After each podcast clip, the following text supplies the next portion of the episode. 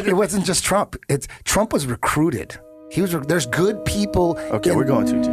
Okay. Dude, how about I went to No, that was. comic It- that, that he I think it's. Comics there's Pizza? A, there's a there's a plan. how do you know to this for sure? Because uh, I'm, I'm into it every day, man. Just follow that- Q. but how Follow you- Q. Q is But how do you know that they're right? Because everything that's happening right now, we knew about They've it two it? years ago. We knew about all this shit.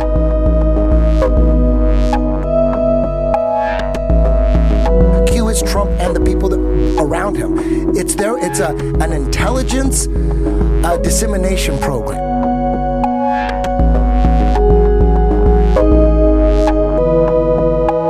Q is real, dude. Q is real. It's 100% real. It's 100% real. It's 100% real. Don't think Trump just did this on his own. He was recruited by patriots and U.S. intelligence agencies for a fact.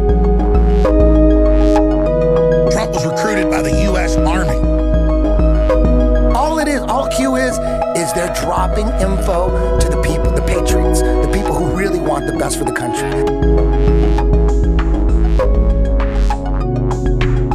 Not the loony left. They don't want the best for the country.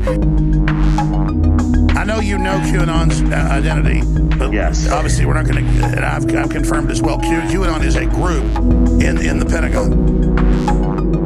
Very close to Donald Trump, military intelligence, specifically Army intelligence, I believe.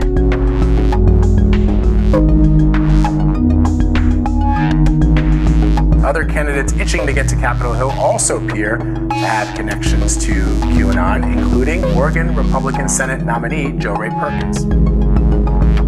Where we go one, we go all. I stand with President Trump. I stand with Q and the team. Thank you, Anons.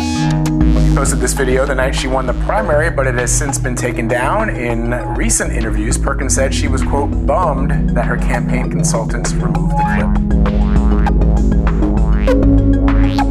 And now to breaking news. An engineer at the Port of Los Angeles is accused of trying to ram a train into the USNS Mercy at full speed.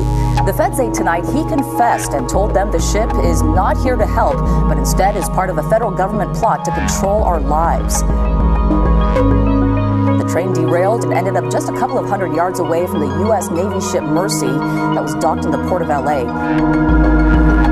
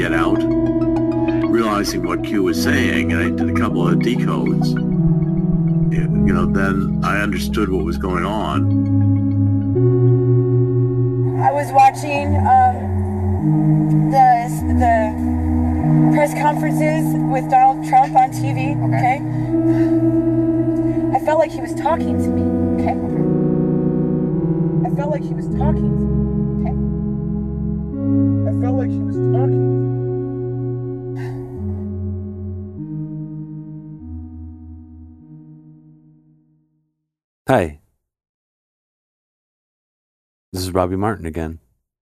If you're listening to this, thank you for being a Patreon subscriber of ours. We really appreciate you joining our little Media Roots Club. So please make sure to listen to part one of this episode, which is also posted on our Patreon page, but is available to everybody. The episode is titled The Origins of QAnon. Follow the White Rabbit into a deeper layer of the MAGA cult. Part two of this episode that you're listening to right now is called When We Go One, We Go All, along with a PSYOP. QAnon's grasp on the woke empire baby mind and weaponizing satanic panic. So we're going to just jump right into this sort of pivotal moment in QAnon's existence where the mainstream media decides to talk about QAnon for the first time. You could spot them at Donald Trump rallies this week, holding signs, wearing t shirts, all with the letter Q. supporters of a conspiracy theory now emerging from a shadowy corner of the internet into the mainstream. Questions about QAnon, as it's known, were being asked at the White House. It began in October. A person or group of people claiming to have top secret government clearance began posting on message boards, leaving so called breadcrumbs, clues to a vast conspiracy involving the deep state, a global ring of pedophiles, and more. But experts say there's a twist. Instead of framing the entire government as the enemy, in QAnon's story, Trump is the hero. So the theory is that Trump is our savior, uh, that everything we know about him is at least somewhat wrong, if not completely wrong, that he has appointed Mueller not to investigate Russian interference in the election, but instead a satanic cult. QAnon enthusiasts count Roseanne Barr among their ranks and often talk of a coming storm, a reference possibly to this cryptic statement Trump made during a dinner with military leadership. So, what is the storm? An arrest of all of the bad actors, which includes all of the important Democrats of the last decade, including Clinton and Obama, as well as some Republicans. While it may be easy to dismiss it all as online fantasy, it's crossing over to the real world. It seemed like a lot of people in the media probably were aware of it. I mean, how could even like Robert Mueller investigating all this stuff not even be aware of it? I'm sure it was an under the radar thing where a lot of people in DC and maybe even in like the media class knew about it, but just didn't want to talk about it or didn't know how to address it because just so weird and crazy to talk about. You know, they didn't really t- want to talk about Pizzagate either too much. They touched it a little bit, but they, you know, it was very heavy. Like this is a crazy conspiracy theory. Look at how crazy these people are. The way they covered QAnon was a little differently because they wanted to sort of examine why so many people had were into this. They couldn't be like, "Oh, you fucking idiots who are into this, you're dumb. This is a dumb conspiracy theory." They had to cover it more like a shitload of people believe in this, and it's actually alarming how many of them believe it and how many of them are just seem to be like normal Trump supporters that you can find hundreds of these people at any Trump rally so there's actually some decent reporting done on like NBC News and some other outlets about QAnon. I think they were mostly talking about it because of that rally and all the signage that was there. And actually, the media would sort of drop the subject again for a long time until fairly recently, again, they have started talking about it. The mainstream media has again started talking about it because there have been more and more violent acts and crazy people doing things, getting arrested and doing crazy violent things in the name of Q. And it's also become much more normalized. A lot of current congressional candidates and politicians right now are open Q supporters. And it's at a level that's like actually ridiculous. It's like 30 or 40 across the country are open Q supporters. Some Congress uh, candidates even have QAnon as issues on their campaign websites. The Trump administration's latest director of national intelligence, John Ratcliffe, is now 24 hours into his new job. The former Republican congressman was sworn in yesterday, but his nomination and confirmation didn't come without controversy and pushback from Democrats earlier this month. Reports pointed out that his now defunct official campaign Twitter account followed other accounts linked to Q- QAnon an online conspiracy theory group. It's unclear if it was Ratcliffe or others with access to his Twitter feed following those accounts. As Ratcliffe leaves Congress, other candidates itching to get to Capitol Hill also appear to have connections to QAnon, including Oregon Republican Senate nominee Jo Rae Perkins. Where we go one, we go all. I stand with President Trump. I stand with Q and the team. Thank you, Anons, and thank you, Patriots, and together we can save our republic. She posted this video the night she won the primary, but it has since been taken down. In recent interviews, Perkins said she was, quote, bummed that her campaign consultants removed the clip. Let's bring in CNET senior producer Dan Patterson to talk about this. Dan, uh, first help us understand QAnon. Uh, followers are entrenched in American politics and they call themselves patriots. What is their worldview of Washington and the political arena? Yeah, you know, you, sort of threw out a couple of their conspiracy theories, and it may sound like super wacky, but you point out that the FBI is actually now taking it seriously. And I kind of like, it's hard to say QAnon is a group. But this is a question that comes up a lot for me, and people ask me a lot. You know, they'll ask me, well, are the things you're saying, does this mean that the Trump administration is part of it? I mean, it doesn't sound like you're saying anything that's proof that tr- Trump is somehow behind this. I mean, it could just be some crazy guy on 4chan. What evidence do you have? You know, Trump Trump's people may be encouraging it, they may know about it, they may be pushing it, but that doesn't mean the Trump administration has anything to do with this. Well, if the Trump administration is just winking and nodding to it and letting an anonymous LARPer sort of just run rampant on the internet and this for this thing to just run its course on its own, isn't that a little risky? Isn't that a little risky? I mean, if you notice, the Trump administration doesn't even really promote InfoWars, even though there's sort of a passive endorsement there. Like there's definitely a symbiotic relationship there. The Trump administration doesn't promote InfoWars links, or if they do, they don't do it very often. It's not a very common thing.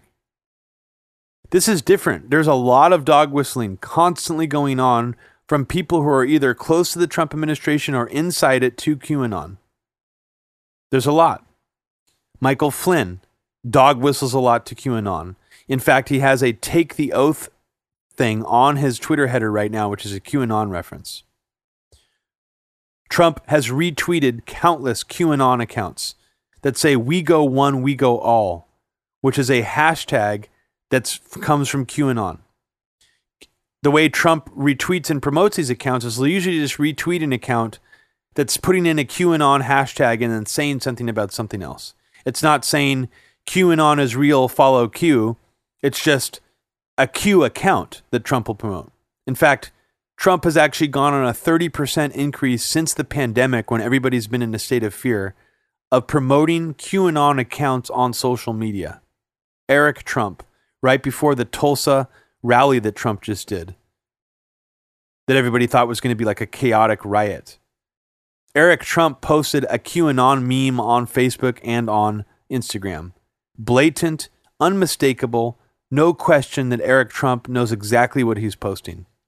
Peter Navarro, Trump White House official, wore a Q pin on TV during an interview. John Ratcliffe, who's now appointed to the head of the House Intelligence Committee by Trump, followed a bunch of QAnon accounts. Michael Flynn's son is a QAnoner. Benjamin Netanyahu's son is a QAnoner. Roseanne Barr is a QAnoner. Trump has actually personally invited several people to the White House, where the only real explanation you could come up with as why he's invited them to the White House is that they are huge figures in the QAnon movement. That includes Lionel, grifter radio host turned Zionist turned Trump bootlicker. That includes Mark Dice, QAnoner. Trump has invited him to the fucking White House. That's crazy. So, what I'm telling you right now is that there's a lot of evidence to suggest that at the very least, the Trump administration is fully aware of what Q is and is encouraging it to do whatever it wants to do. The same poster on 4chan that suggested we need to do martial law to take down the deep state. So, sort of around the same time that you have this mainstreamification of Q happening, and seemingly this full acceptance by the White House of QAnon happening, you also have sort of pivotal figures in this movement, like WikiLeaks and InfoWars, turning their backs on QAnon. Now, WikiLeaks was never a QAnon supporter, it never endorsed it, but it remained relatively silent on it when it started for a while. And WikiLeaks kind of did endorse Pizzagate. I mean, they did tweet out Ben Swann's Pizzagate segment. So it wasn't for a while until they threw Q under the bus. And oddly, sort of coincidentally, the material that they used and they retweeted to throw Q under the bus was an article written by Whitney Webb for Mint Press News, where Whitney Webb quoted me talking about how QAnon seems like it's some kind of intelligence psyop because at the time, QAnon was actually pushing Iranian regime change stuff. That was when there was protests happening in Iran again. You remember those protests about the woman taking off her hijab, Jack Posobiec, and all these other new right, supposedly anti neocon figures started pushing neocon regime change, like Cernovich and stuff like that.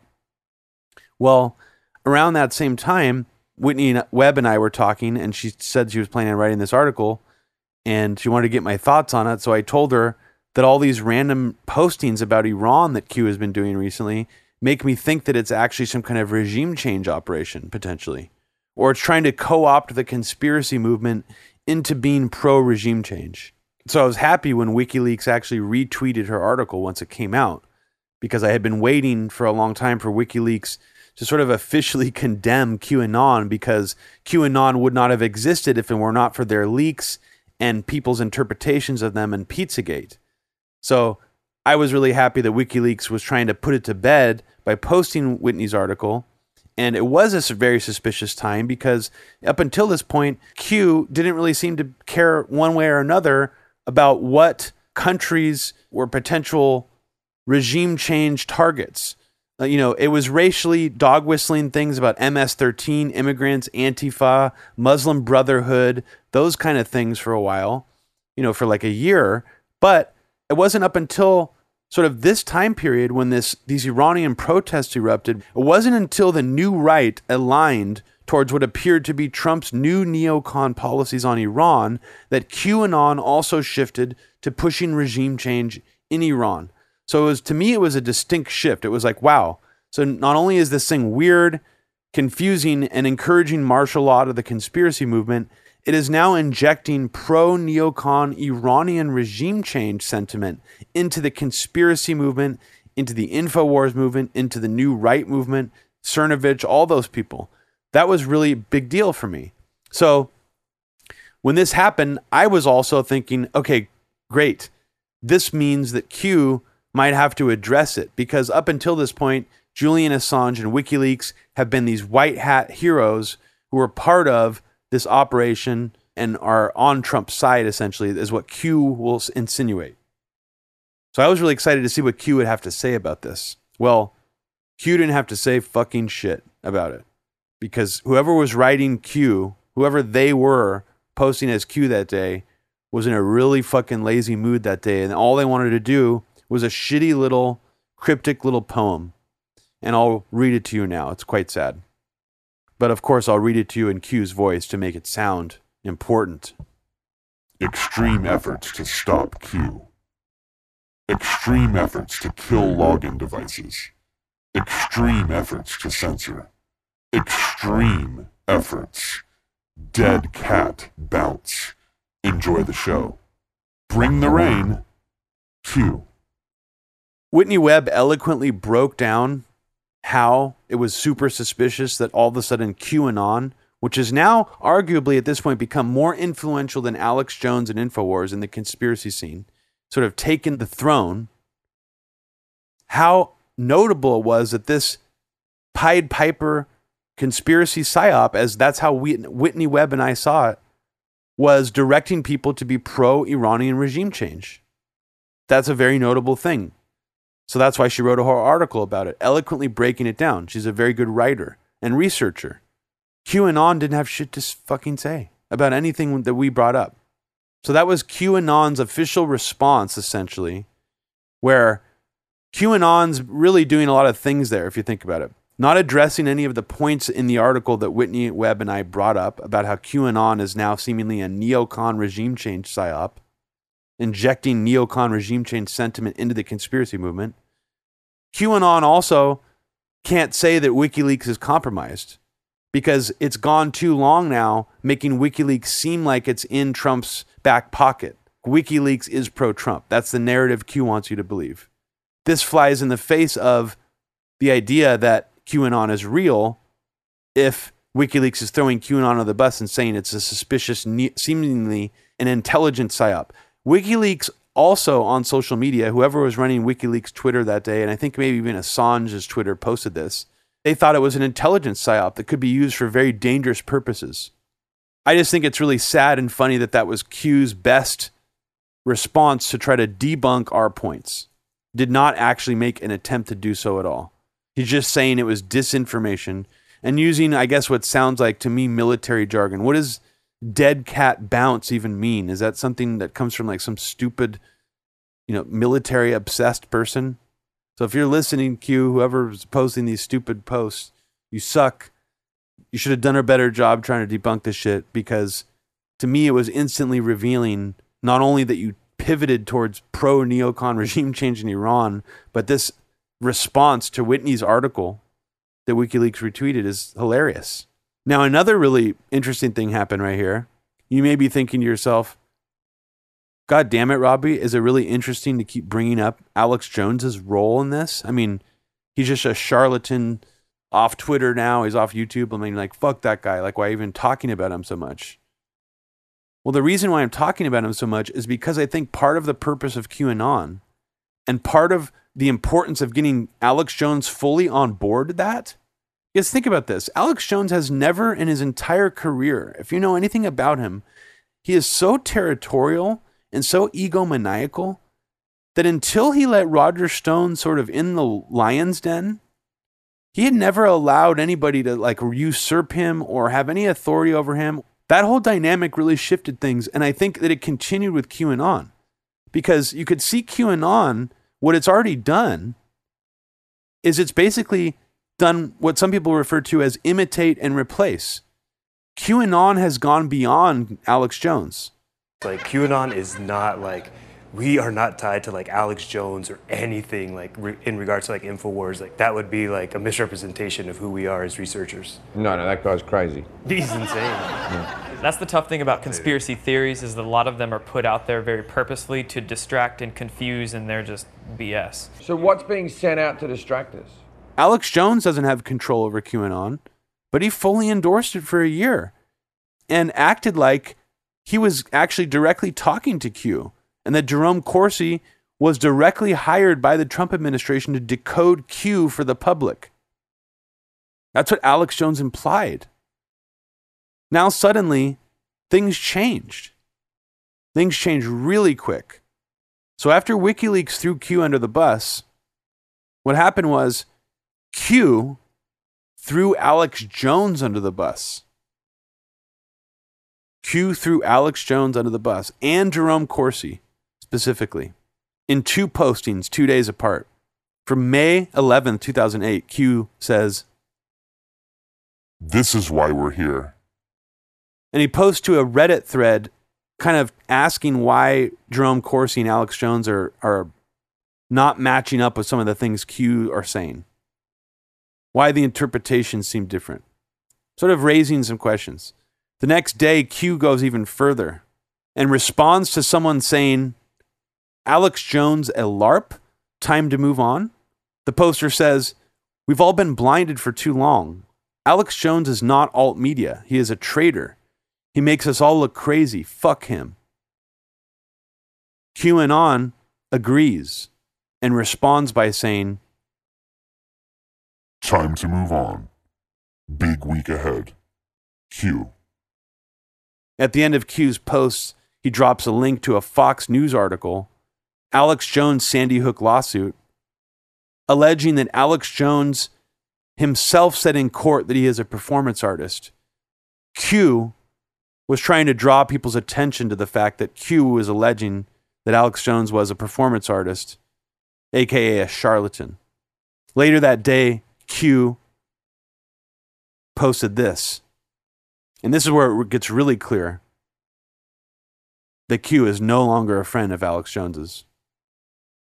Q says, They attempted to infiltrate, repackage, and rebrand as their own profit vehicle, destroy through misinformation, absorb the quote confused, reroute traffic to other platforms. Action was needed, parentheses 2. 1. Prevent false decode slash misinformation. 2. Kill, targeted, infection, prior to expansion. Simple, quote, non-direct statements made. Quote, be careful who you follow, unquote. Quote, some people are profiting off this movement, unquote. Message sent, message received. Those guilty immediately reacted, predictably. Timetable accelerated. Misinformation attack. Exposed. Attempts to divide. We responded. House cleaning. Heal. Core. Important to clean prior to next events. The choice has always been yours. The choice will always be yours. This is not a game.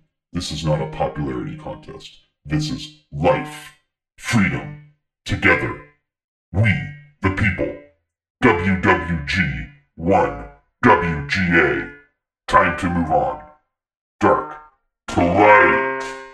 Attacks will only get worse. Truth is freedom. Truth is logic. Stay the course. And as you can probably imagine, Alex Jones wasn't too happy about this incident. After investing an entire year into propping up essentially a competitor of his um, that was anonymous and that couldn't get sued for saying things like James Alefantis was running a child sex trafficking ring out of his pizza parlor or that no children died in Sandy Hook. QAnon was shielded by anonymity. So imagine Alex Jones's rage when he had seen that this thing that he claimed the Trump administration instructed his people to cover and decode, including Jerome Corsi, threw him under the bus.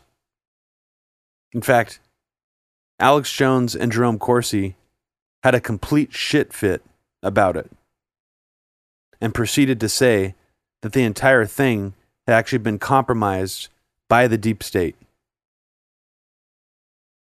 that it was now no longer trustworthy. He got told by the White House six months ago, hey, we like QAnon. But now that's not the case. And so I was on the phone this morning, and talked to some folks who are out playing golf with people that have been involved in QAnon. They say, hey, that's been taken over. We're unable to even post anymore. That's not us anymore. And then Corsi is was on the same line two days ago in private conversations we had saying, hey, it's been compromised. Then I was didn't even talk about it on air. Then I was separately told this by QAnon. So I'm going to say again, I've talked to QAnon. There's only about five, six people that have actually been posting. I've talked to QAnon, and they're saying QAnon is no longer QAnon. Uh, you're correct. I think the White House for a long time did support QAnon. I, have been following it since December. And then periodically there would be cyber attacks and it would shift. It was clear that the QAnon identity was under attack. Uh, the real shift occurred really on April 28th. That's when I really concluded, began concluding that QAnon was now completely hijacked by a op operation that had hijacked the identity and was starting to publish disinformation designed to destroying the movement and dividing the movement. Uh, the posts changed in quality in their content. Uh, we started to get attacks on people profiteering, making money. You know, you can't make any money on the uh, patriot movement if you. So we started to see a fog of confusion attacking exactly. the platforms. Yes. And, and no leader. I mean, first of all, no leader like QAnon. Why would you attack prominent spokespeople in you know in the movement, attacking you know me for writing a book and making money on writing a book, and so I began to get then just you know inundated with uh, troll type emails and postings on Twitter attacking me uh, for profiteering, even though I've been one of the most prominent supporters of Q. And basically stick a fork in the avatar of QAnon. It is now an overrun disinformation fountain. No one knows who QAnon is. It's a bunch of people on 4chan and 8chan. It says some good things. It says some bad things. But even after I've tried to be nice to 4chan and 8chan and, and, and the whole Q thing, it comes out and says Jones is a Zionist shill. He's going to get arrested. All this crap. Trump's daughter is married to a Orthodox Jew. Trump is pro-Israel, but you guys don't attack him because he's too big a target.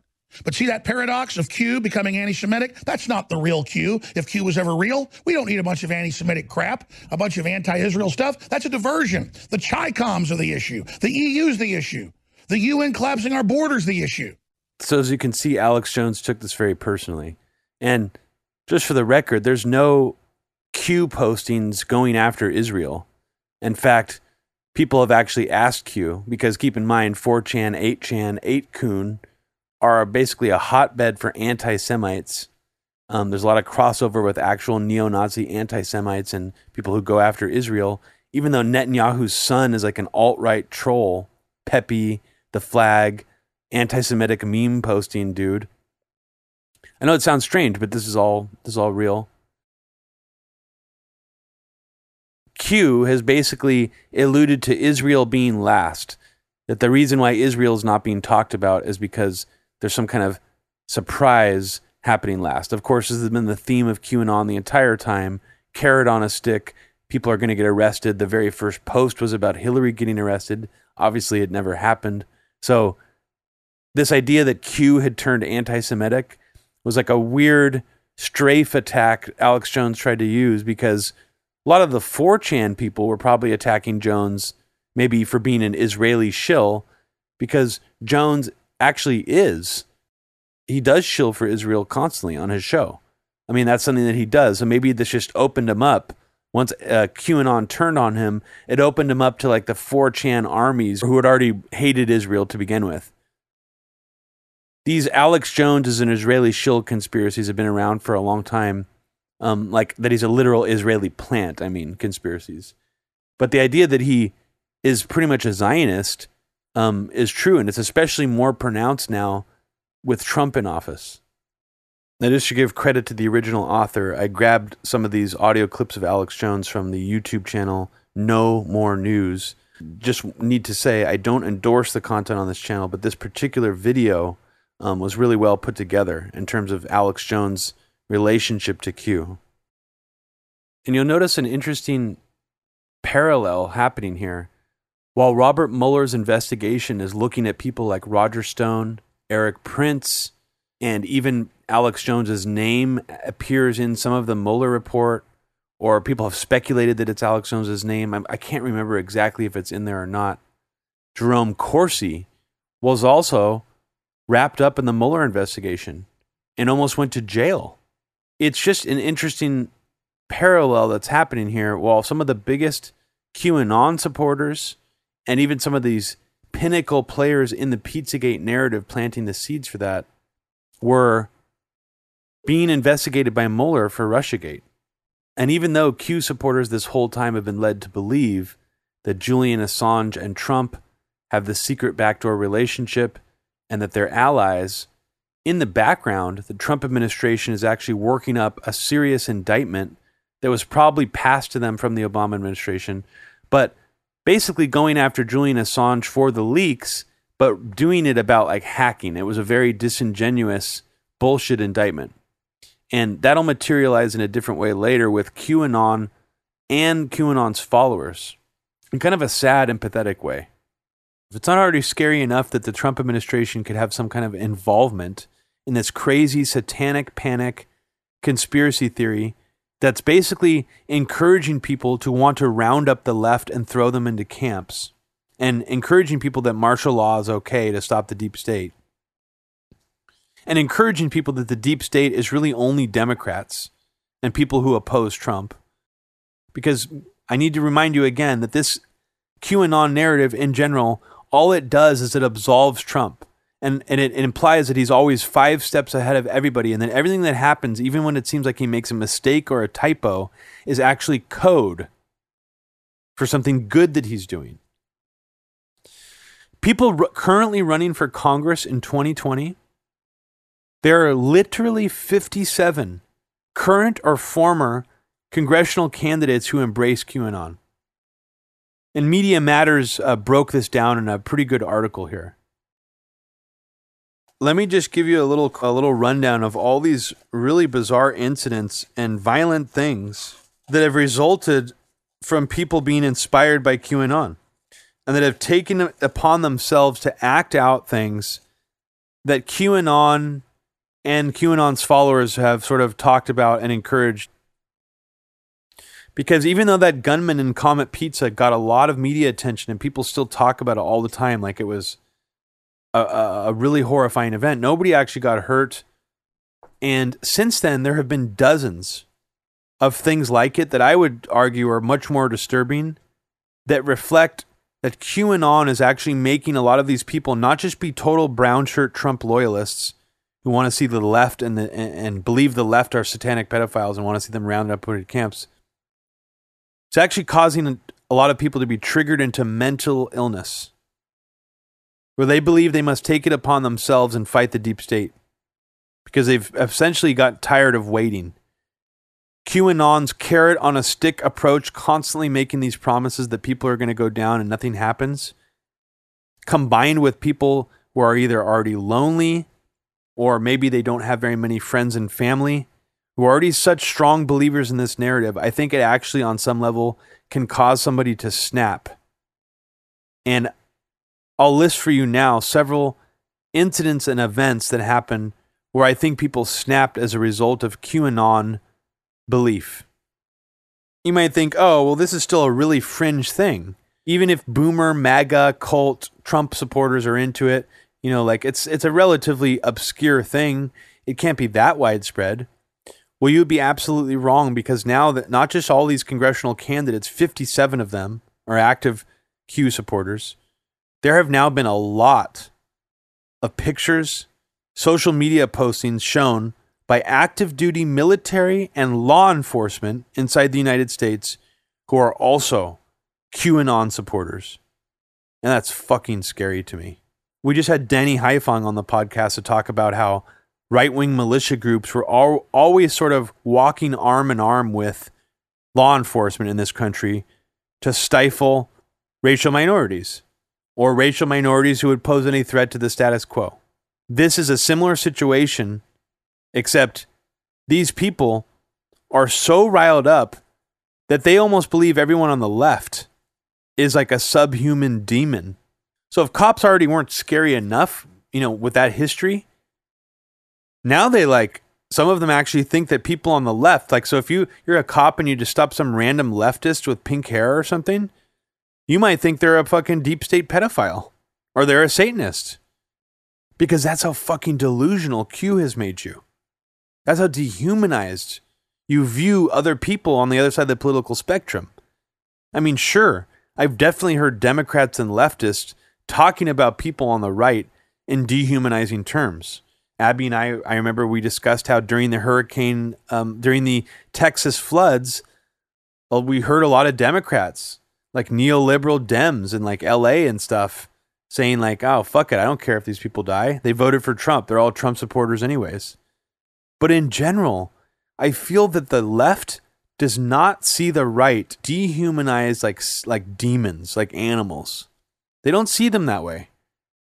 They don't see them that way.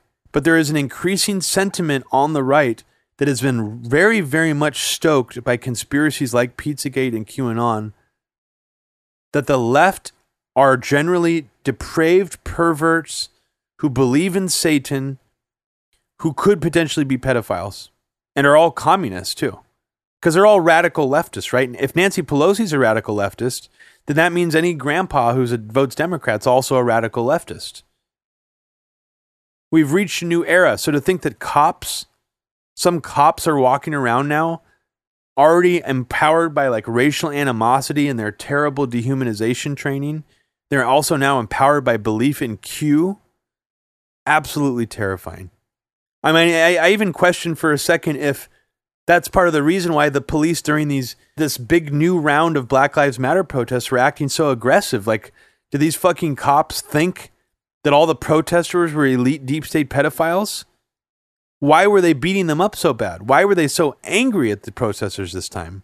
I'm not saying that seriously, but I'm also not saying it 100% jokingly. Like, I'm not saying that cops are actually saying that girl holding a Black Lives Matter sign might work for John Podesta and is doing deep state pedophilia. I just mean that the lens in which they've seen Democrats and the left do so long it's actually made them believe that the left supports satanic pedophiles openly. Like the left has no problem supporting satanic pedophiles. And that all these protesters themselves are actually somehow funded by George Soros. And that Antifa and BLM is one big communist conspiracy, either funded by George Soros or the deep state to undermine Trump or foreign actors. So there's been over a dozen incidents over the past year or so of military and police publicly donning or posting on social media QAnon insignia or memes. The Daily Beast reported this story on December 3rd, 2008. Sheriff punishes SWAT officer who wore QAnon patch in Pence photo. The Florida SWAT officer who was photographed with Vice President Mike Pence while wearing a patch supporting QAnon will be punished, according to law enforcement officials. Department Sergeant Matt Patton intentionally wore a patch that said Q while working on Pence's security detail last week, according to an internal report. Patton intended to use his proximity to Pence to promote the QAnon theory, which posits that President Trump is engaged in a secret war with high ranking Democrat pedophiles. QAnon believers saw Patton's patch, which was first reported by right wing watch reporter Jared Holt, as proof that the White House supports the ludicrous movement, especially after Pence tweeted the picture from his account. The tweet was later deleted after the QAnon connection was pointed out. What Will Sommer does here, and I I don't follow Will Sommer on Twitter. I don't align with his politics. Even though Jared Holt does some amazing work on this subject and on Right Wing Watch, I don't necessarily align with his politics either. Like he was very pro deplatforming Alex Jones and the like. Um, I just think that that's too much of a slippery slope. As we're seeing now, Reddit is just actually saying they're going to remove the Donald forum and the Chapo Trap House forum at the same time. So if that's a sign of what's to come, that's obviously very bad for everybody that does anything in alternative media that's any does anything remotely controversial. They're not just coming for the neo Nazis and the crazy Sandy Hook deniers like Alex Jones. I know that sounds dumb, but I believe it. I strongly believe it to be the case. But Will Sommer does something interesting in this article where he sort of distances himself from it, where he says that QAnon believers saw Patton's patch as proof that the White House supports the movement. And he also mentions that Pence tweeted this picture from Pence's account. Eric Trump, as I mentioned, just a couple of weeks ago, posted on Facebook and on Instagram a QAnon meme that was blatant and unmistakable. It wasn't an accident. He later deleted it too. Why did he delete it? I don't know. Maybe some aides of Trump said, You can't post that.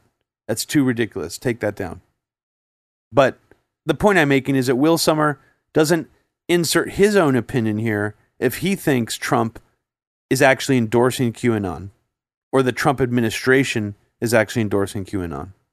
And that's something that I repeatedly see journalists who are covering this subject detach themselves from, taking a position on that if they believe that the Trump administration is endorsing it. And of course, if they're not even taking a position on that, they're not going to take a position on the sort of the deeper, more conspiratorial angle that I've laid out here, which is that that Trump's administration may actually be involved in posting from QAnon. Because if you see what the example I just illustrated for you of Alex Jones, he lost control of QAnon. QAnon turned on him, started to insult Alex Jones and Jerome Corsi as being charlatans trying to make money off of the drops. QAnon at any time, in theory, if it's just a random LARPer group, could turn on Trump and use their energy to actually hurt Trump. I mean, at this point, it's actually a voting block, believe it or not, QAnon.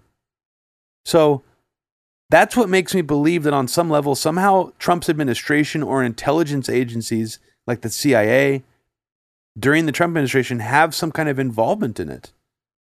Otherwise, I feel like it would be too risky for them to be dog whistling to it and like passively endorsing it to the frequency that they have. Because tomorrow QAnon could say Trump went to Epstein Island and raped kids along with Alan Dershowitz. Alan Dershowitz is not a patriot. That was a ruse. He's actually a child rapist, and Trump rapes kids too. He's a deep state pedo. I mean, in theory, that could happen. I'm just saying. This is a recent article from June, June 2020. And this is actually after some of the BLM protests started. And uh, actually, some people covering the BLM protests on the ground were finding cops and SWAT police with Q insignia. not just Q insignia, but some of them with blatant neo Nazi swastika, neo Nazi symbol tattoos, and things like that. So a lot of pictures sort of coming out. I can't remember exactly which ones were Q, but this article came out of Chicago, CBS Channel 2. It says serious concerns have been raised over Illinois police officers with ties to right wing extremist groups. CBS investigated whether the officers' beliefs and conspiracy theories affect their police work. Local radio station 103.9 recently took some time to talk about a photo. The men in the picture identified themselves online as Lascaux police officers Matthew Kunkel and Mark Manicki. Both officers say they attended the Reopen Illinois rally in Springfield. So these are Reopen protesters in Illinois. The article continues. They were apparently off at duty at the time, wearing vests with the letter Q, which stands for QAnon. Manicki's social media is filled with conspiracy theories on everything from George Floyd's death to the coronavirus. It kind of terrifies me, to be honest, says Paisia Chonard with Black Lives Matter Illinois Valley. Chonard is one of the founders of Illinois Valley's Black Lives Matter. She has seen the pictures of the two officers wearing these vests, raising the concern for Chonard that even though they were off duty in the photos, their policing when back in uniform could be impacted by conspiracy beliefs. Maybe that story seems innocuous to you, but just let it sink in that active law enforcement are now QAnon believers. It's one thing to just be like right wing and be really like motivated by your reptile brain and Fox News and racist dog whistling and also be law enforcement officer. But to me, it's a whole other thing to be dog whistled by like an evangelical satanic panic thing where you believe that most of these protesters, you know, these cops, once they go on the streets to actually deal with protesters, QAnon is telling them that it's all George Soros or some kind of deep state ploy, that the protesters are fake and they're commies trying to take down the government. I think that fuels a certain kind of rage that goes beyond the normal racist dehumanization programming that police have. I would strongly argue that it does. On June 3rd, 2020, a Bellevue police officer is placed on administrative leave over social media profiles. The article says, according to the Bellevue Police Department's blog, it was brought to their attention on Tuesday, June 2nd, that an officer maybe have violated the department's social media policy. And, you know, maybe this went under the police department's radar because it's, you know, it's kind of cryptic or whatever. But so first people noticed that this cop from Bellevue was posting a conspiracy theory that the video of George Floyd being killed was doctored. And and at this time obviously things were very sensitive, very heated, so people were looking for racist cops essentially. Kind of a cop watch, social media digging kind of a thing, which I think people should continue to do. Out all these crazy motherfucking cops. But don't stop at the racism because if you do, you might miss shit like this. So somebody kept digging on his account and found that he was actually tweeting straight up QAnon memes. And he actually has a photograph of himself tweeting from his own Twitter account with SWAT police gear on and a face mask on with the QAnon hashtag WWG1WGA, which stands for When We Go One, We Go All. You may remember the incident um, that Abby and I talked about last month, or maybe it was a couple months ago on Media Roots Radio, about the Silver Corps, the mercenary force, the Blackwater, wannabe Blackwater force, MAGA Chud force, that this guy who runs this company, the CEO of Silver Corps, basically let the cat out of the bag on Twitter and announced that he was going to try to do a coup against Maduro in Venezuela. And the coup failed, which they tried to do with this mercenary force. Big surprise. One of the mercenaries captured by Venezuelan authorities, one of the heads of this operation who was captured on the ground from Silver Corps, is a QAnoner.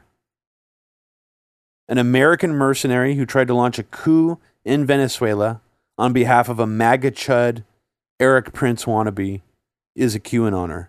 Shocker. Vice magazine has an article titled Captured American Mercenary Appears to be Really into QAnon. Vice and some of these other places will write articles just saying that so and so followed a bunch of Q accounts, and that must mean that they're a QAnon supporter, like Daniel Radcliffe, the guy who um, Trump appointed to be the head of the House Intelligence Committee. you know, maybe Radcliffe is a QAnoner. QAnon seems to think Radcliffe is a patriot. But what's different about this guy, Airan Berry, the Silver Corps mercenary, is that he actually followed on Instagram hashtags that are very, very specific to QAnon. It's pretty unmistakable that this guy was a pretty big QAnoner. You don't follow the hashtag hashtag Q Army and hashtag QAnon 8 Coon unless you know exactly what QAnon is. So those are just a few examples of police that we know who have been outed as being QAnoners and military that we know who have been outed as being QAnoners. Imagine how many more of them are just secret QAnoners and know better than to don QAnon symbols in photographs with the vice president and in public. Now, this is where things get really creepy to me and honestly really sad because I saw this coming years ago when I was dabbling a lot more in the conspiracy movement. I saw the possibility that a lot of people who were maybe not super savvy or didn't really have much knowledge already to begin with about like the American deep state and things like that, they could get really taken by bad, griftery, clickbait conspiracy stuff that wasn't just there to grift off people, but a lot of it seemed to actually be putting people into like a mentally vulnerable state that would make them think that they're like seeing symbolism in all these things, like satanic symbolism, Illuminati symbolism. I remember being really bothered by that kind of conspiracy stuff a long time ago, and that stuff's been around for, you know, it really actually hasn't been around that long. I mean, Illuminati stuff has been, but not the idea that you are some kind of sage that can interpret the pedophile and Illuminati and deep state symbols in like children's Saturday morning cartoons. That Mark Dice griftery weird bullshit and that style, I think has actually greased the skids for a lot of mentally ill people to potentially get triggered into doing violent things or stupid things to get themselves arrested. And I'll list you a bunch of examples now of events that I believe were triggered by QAnon. This is a kind of a, a sad story. A guy named Lane Davis, this was reported on SPLC on October 23rd, 2017, says Lane Davis, 33, was obsessed with liberal pedophilia and allegedly accused his dad before stabbing him to death. According to witnesses, Davis accused his father of pedophilia based not on anything he had experienced, but on his belief in conspiracy theories that liberals are secretly organizing nefarious pedophile rings around the globe, and in one case, even on Mars.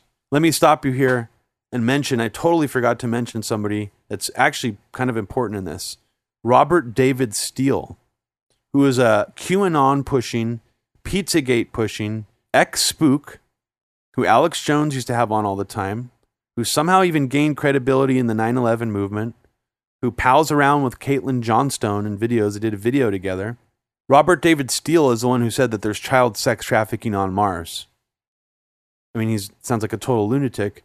But what's really actually fascinating about him is a journalist by the name of Nafeez Ahmed, who I have a lot of respect for, did an article where he interviewed Robert David Steele about four or five years ago before the Trump era, so the tail end of the Obama era, where Robert David Steele is explaining in a similar way that Steve Pieczenik did why some kind of self generated, crowdsourced intelligence gathering network would be really important to take down the deep state and to be able to actually fight organizations like the CIA.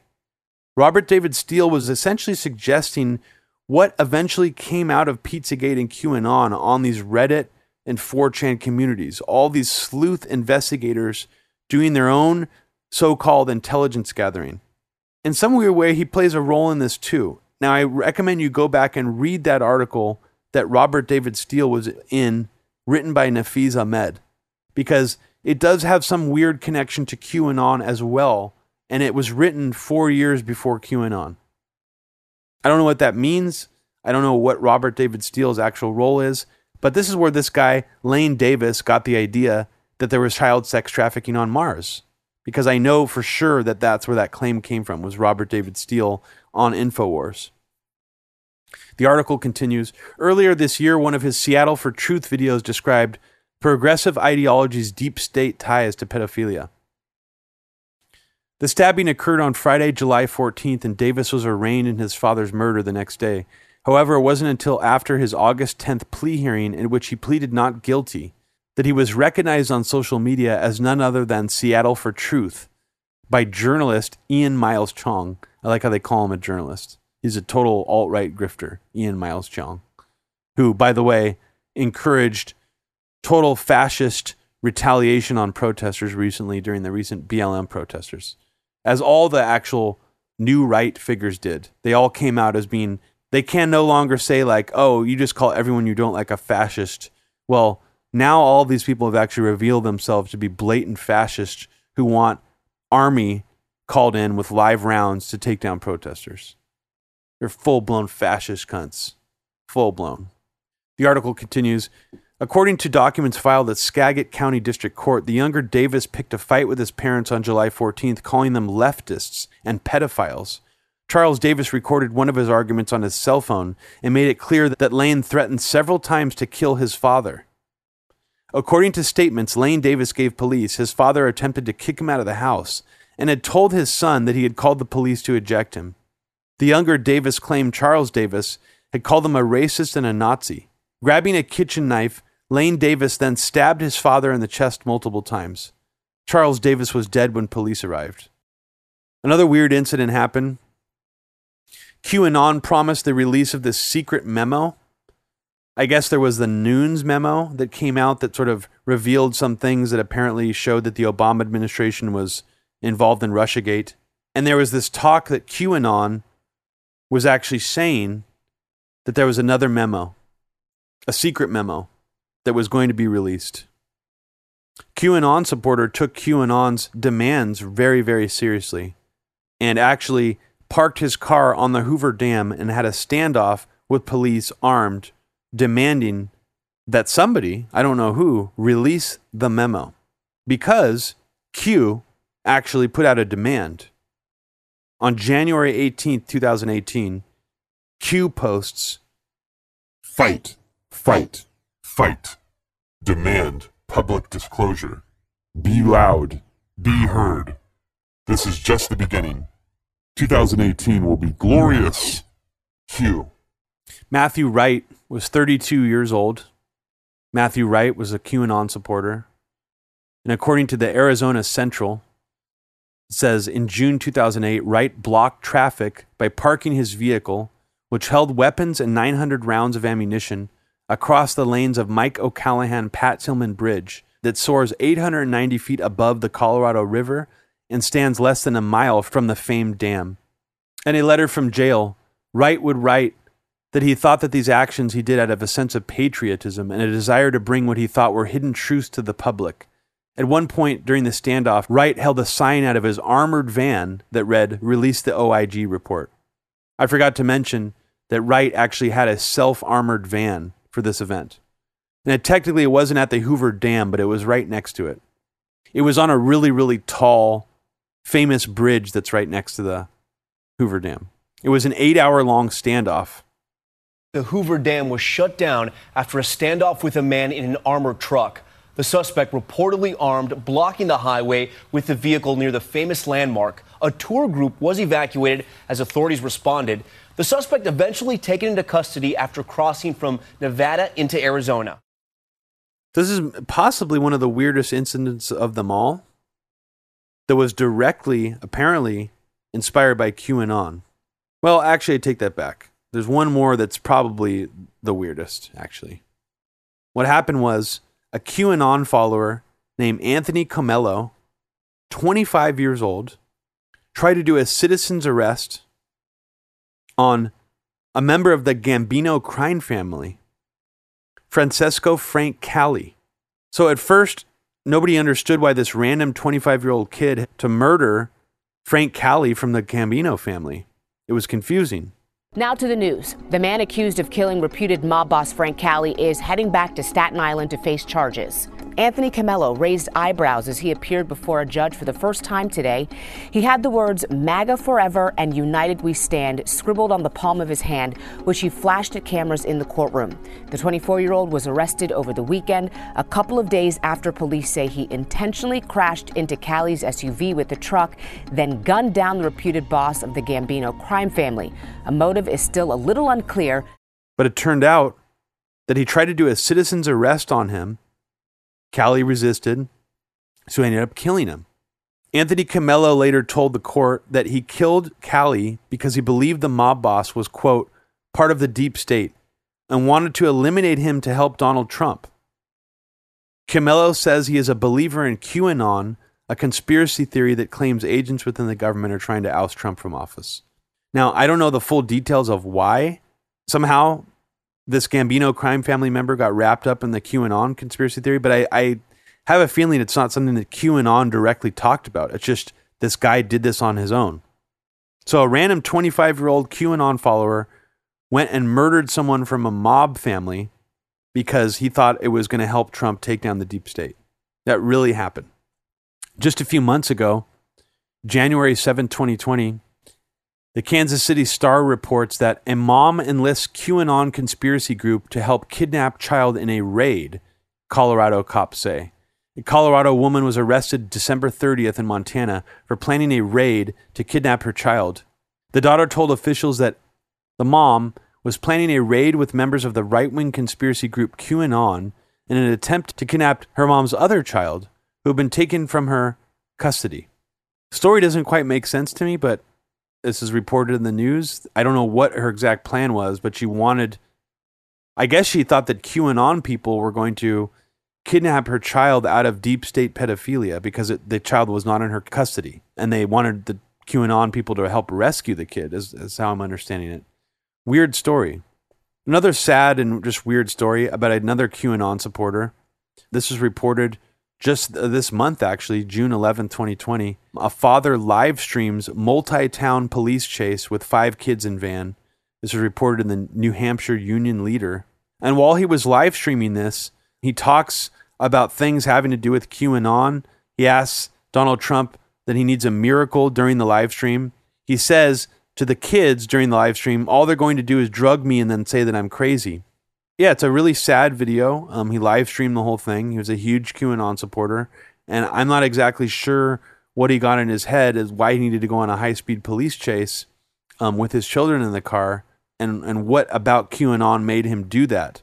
But the things he's saying in the live stream make it appear that his mental break has something to do with QAnon and the narratives that QAnon's been putting out. So this is when things get quite bizarre to me. And actually, I was not doing my due diligence recently, and I had sort of dropped the ball and wasn't paying too much attention to Q in the second half of 2019 and after. I kind of stopped paying attention to Q as a curiosity after 8chan went down. So after the El Paso shooting, 8chan shut down. When 8kun came back and then Q came back on there, I sort of totally lost interest and it just didn't seem like the even the energy of the Q movement. You know, some of the more hardcore people um, were losing faith. Even you you could see that they were, but it didn't matter because Q had such they it had an exponentially growing audience of like people who were not that familiar with internet conspiracy culture and who were being like indoctrinated by Q still. And looking back at all the old postings and all the old breadcrumbs and all that stuff. And they were still writing on that. What I've learned recently is that a lot of what Q has been talking about since COVID 19 is exactly what you would expect Q to be talking about. So if you're wondering where all like the extremely strong anti Fauci, um, anti CDC, anti lockdown, even stuff, a lot of that's coming from, it's coming from Q because Q has been saying to people that COVID 19 is a hoax. So at the same time, the president was actually saying COVID 19 was a hoax, a Democrat hoax. On April 8th, 2020, QAnon for the first time mentions COVID. And he posts this with the subject heading Democrats are determined to undermine election integrity protections using COVID 19 as a prop. Read in order Breitbart article, Fox News article, Trump tweet. Why did WHO make several strong recommendations not to impose a travel ban? Why did select D govs ban the use of hydroxychloroquine? Why does fake news push anti hydroxychloroquine? Why was impeachment pushed through H fast? Time sensitive? Why? When did Biden become the frontrunner? Why was this critically important? What happened directly after?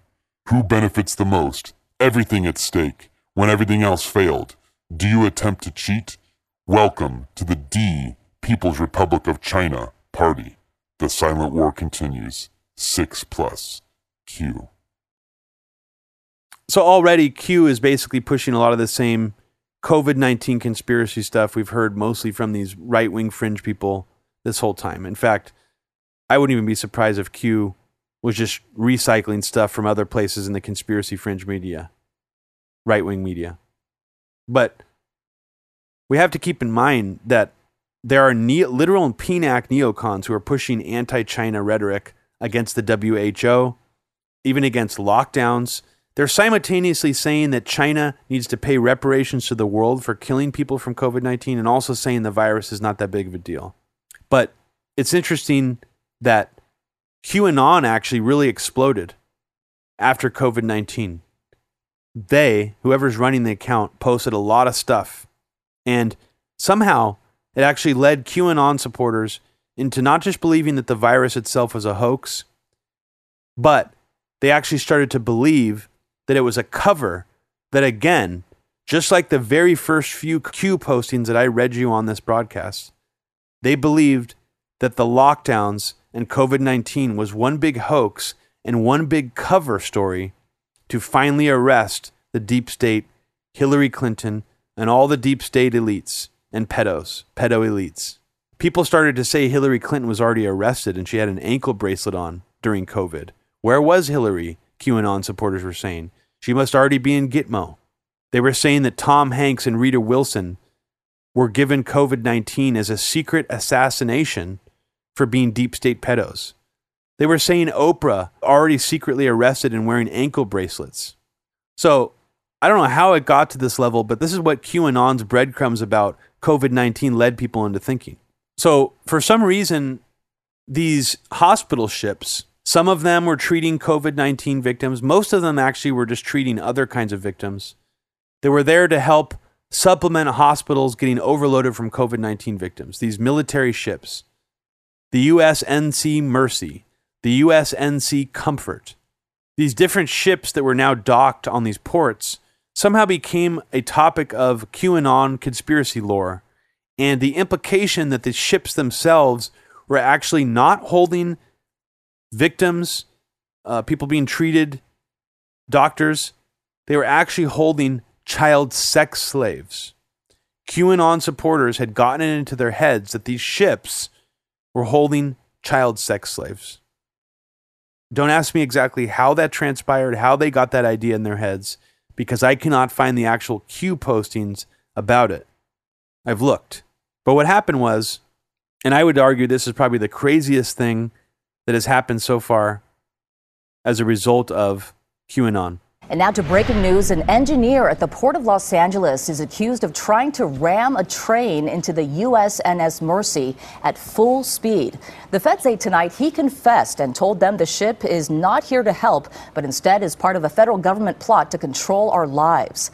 The train derailed under the span of the Vincent Thomas Bridge and ended up just a couple of hundred yards away from the U.S. Navy ship Mercy that was docked in the port of L.A. The bizarre derailment ended here, just 250 yards from the U.S. naval ship Mercy, docked at the port of Los Angeles. It has non COVID hospital patients on board. Federal agents say 44 year old Eduardo Moreno, the train engineer, purposely ran it off the tracks. They say his intention was to crash it into the USNS Mercy. Just before 12:30 Tuesday afternoon, a CHP officer says he saw Moreno purposefully run the train off the tracks through concrete and steel barriers, through a chain link fence and three unoccupied cars before it finally came to a stop. Luckily, no one was hurt. That CHP officer and Port Police took Moreno into custody. He apparently told the CHP officer he believed the USNS Mercy was tied to a government plot. He said the whole world is watching. I had to. People don't know what's going on here. Now they will.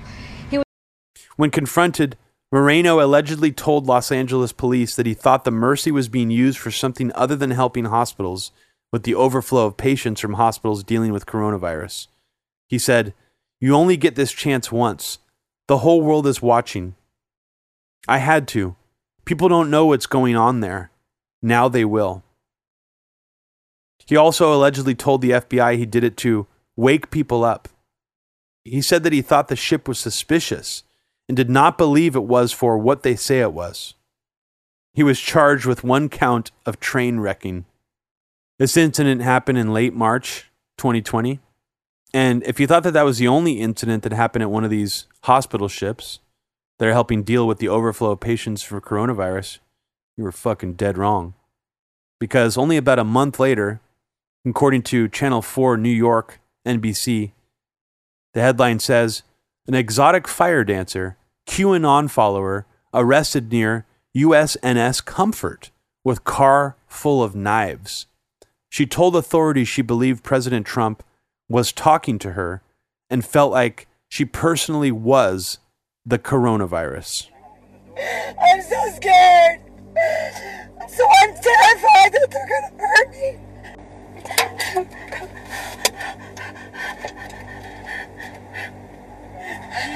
I'm so scared. I understand. But we need to turn off your car, okay? I'm at the comfort, you guys. I need help. What's up? What's wrong? I think I have. I think I'm the coronavirus. Turn off your car. I'm scared too. I don't want you to hurt me. Nobody's gonna hurt you. Please. We're gonna try to get you the help you need, okay? But I need to turn off your car. Can I keep my phone with me? Yeah, you can have your phone. I was watching um, the the press conferences with Donald Trump on TV. Okay. I felt like he was talking to me. Okay. So I forgot to mention something important. I promised I would explain how QAnon was going to deal with WikiLeaks because, as I said, the Trump administration was already working up this indictment. And by this time in the timeline, Julian Assange is already indicted in Belmarsh prison, and he has an indictment waiting for him to be extradited to the United States, put it forth by the Trump Justice Department. How did QAnon deal with this predicament? Because if the Trump administration is prosecuting Assange, or wants to, and is trying to bring him into American detention, then that must mean that either Assange is bad, or WikiLeaks is bad, or QAnon is somehow not telling the truth. Because you can't say that Trump is bad. Because, like I've said the whole time, one of the reasons I think that the Trump administration or intelligence networks close to the Trump administration have some involvement in Q is because it's never, ever betrayed Trump. And it doesn't seem like it ever will. And that's notable, I think. So, how do you deal with this predicament? How did Q deal with it? Well, this is how. And this also speaks to sort of one of the last topics I wanted to really hone in on here on this podcast the mainstreamification of Q. How the QAnon narrative itself, the larger narrative that it's trying to build, has gone far beyond even just QAnon supporters. It has actually seeped into the mainstream of the right wing consciousness to the point where you will actually hear right wing figures on Fox News, Sean Hannity, Limbaugh, even people who did really good work on Russiagate, who I respect very much. You will hear them, like Glenn Greenwald, repeating rhetoric that sounds eerily similar to QAnon. And they might not even realize they're doing it. And I'll, I'm going to follow that thread a little later. You might think, what? Why are you talking shit about them? What the hell are you bringing them up for? I'll, I'll explain. But the, back to the WikiLeaks thing.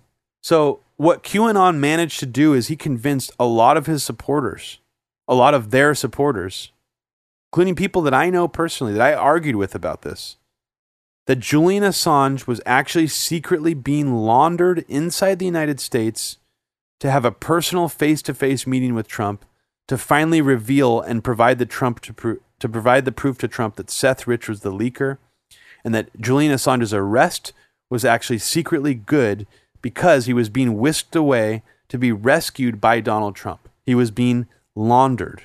This sounds like an absolutely absurd, cartoonish narrative that requires a deep, deep level of cult like fucking stupidity, obsession with Donald Trump, and absolving him of anything problematic, that Donald Trump can do no wrong. Well, it actually went beyond QAnon and even people like Scott Adams, who's like a MAGA guy now, but not a QAnon guy by any stretch of the imagination. It actually seeped into his idiot brain, his sugar daddy brain. And Scott Adams started talking about how he thinks Assange is being laundered in Periscope videos, a series of Periscope videos, and that Trump was actually rescuing Assange with this indictment. So somehow this delusional, psychotic MAGA, you know, mindset that's already psychotic started like a sponge seeping in QAnon narratives from outside the the, the field. Because I, I highly doubt Scott Adams even realized this was a QAnon narrative. I mean, it's incredible. But somehow Q is still able to keep the ship floating by making it appear that Assange was being rescued. And I remember even people who were Q supporters spreading around a picture that appeared to be Trump's new Attorney General, William Barr, standing outside of the van that Julian Assange was being arrested in, basically giving him a thumbs up. Like, we love you, Julian. Like, to think that th- that would be a real thing is incredible. But this is what QAnon supporters were still buying into is that somehow William Barr had run over there to England to congratulate Assange for the laundering that he was about to receive to secretly be whisked away to a secret meeting with Trump. And keep in mind, this is all while at the current moment, Julian Assange's health is failing in prison, mentally and physically. He's in bad shape. And all the QAnon supporters are still delusionally thinking that he's in great shape and he's being rescued. So it's really, really sad, actually. It's really sad because Q is throwing Julian Assange under the bus. Even though he's claiming that Julian Assange and WikiLeaks are still heroic and help Trump in this effort, he's lying. I mean, he's he's basically leading all the followers into believing that Julian Assange is fine. Don't worry about that cause anymore.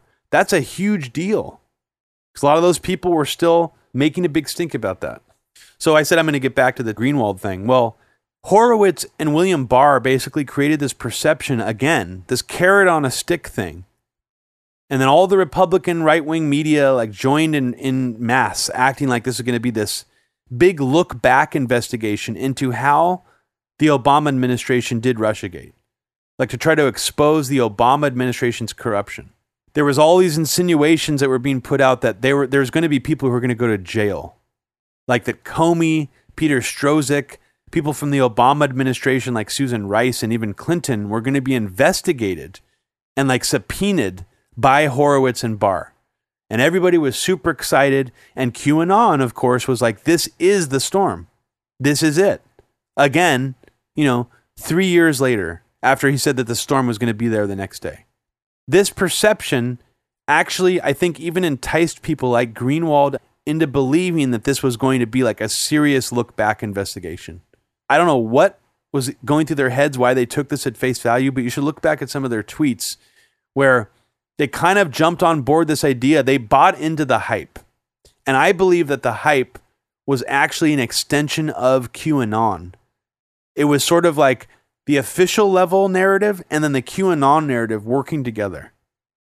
You may be thinking, how did this sort of conspiracy movement, very influential and now very large movement, it, that perpetuated a full blown new era of satanic panic, what kind of people does this movement continue to suck in? Does it have a grasp on millennials, younger people now? It's, is it not just boomers? Is it not just Christians? Well, actually, yes, it has actually captivated a new audience. For people who've already heard me complain about new age culture before, this is totally not a surprise to me because I think most of these people are already honestly dangerous flakes. And a lot of them are quite rich. A lot of them are like junk science, quack science pushers. That's what I mean by dangerous. They're, a lot of them are Instagram influencers. So, according to the Q Anonymous podcast, one of the big popular things now is a lot of these blonde, LA, like fitness, new age women who are Instagram influencers are now pushing QAnon on their Instagram accounts with like hundreds of thousands of followers, in between giving out health tips that are already like junk science tips. So, let me just repeat that. QAnon has now taken hold in the New Age movement in like liberal LA, California. I mean, that's pretty disturbing. But those are the same people who got into like The Secret and stuff like that. Those are the same people who do scam ayahuasca tourism and get scammed by an ayahuasca cult instead of doing like legit ayahuasca. So it's not a surprise, but it's just also weird because it's such a Christiany pro Trump thing. Like, do they realize that? I mean, they must, right? You know, you may ask how unified still is the conspiracy movement or the alt media MAGA movement that dabbles in conspiracy world on Q. Are they unified on it? Well, even Jack Posobiec and Cernovich both threw Q under the bus around the same time WikiLeaks did. It was like they must have seen the writing on the wall and known that maybe it wasn't the smartest thing to latch themselves onto. I'm not sure. But I think maybe they wanted to rebrand because they were the ones who helped glue together Pizzagate and QAnon. If you see them both as like Trump plants or MAGA plants or right wing billionaire Mercer funded shills, whatever, whoever they are, you know, they're plants of some kind. What was their actual role?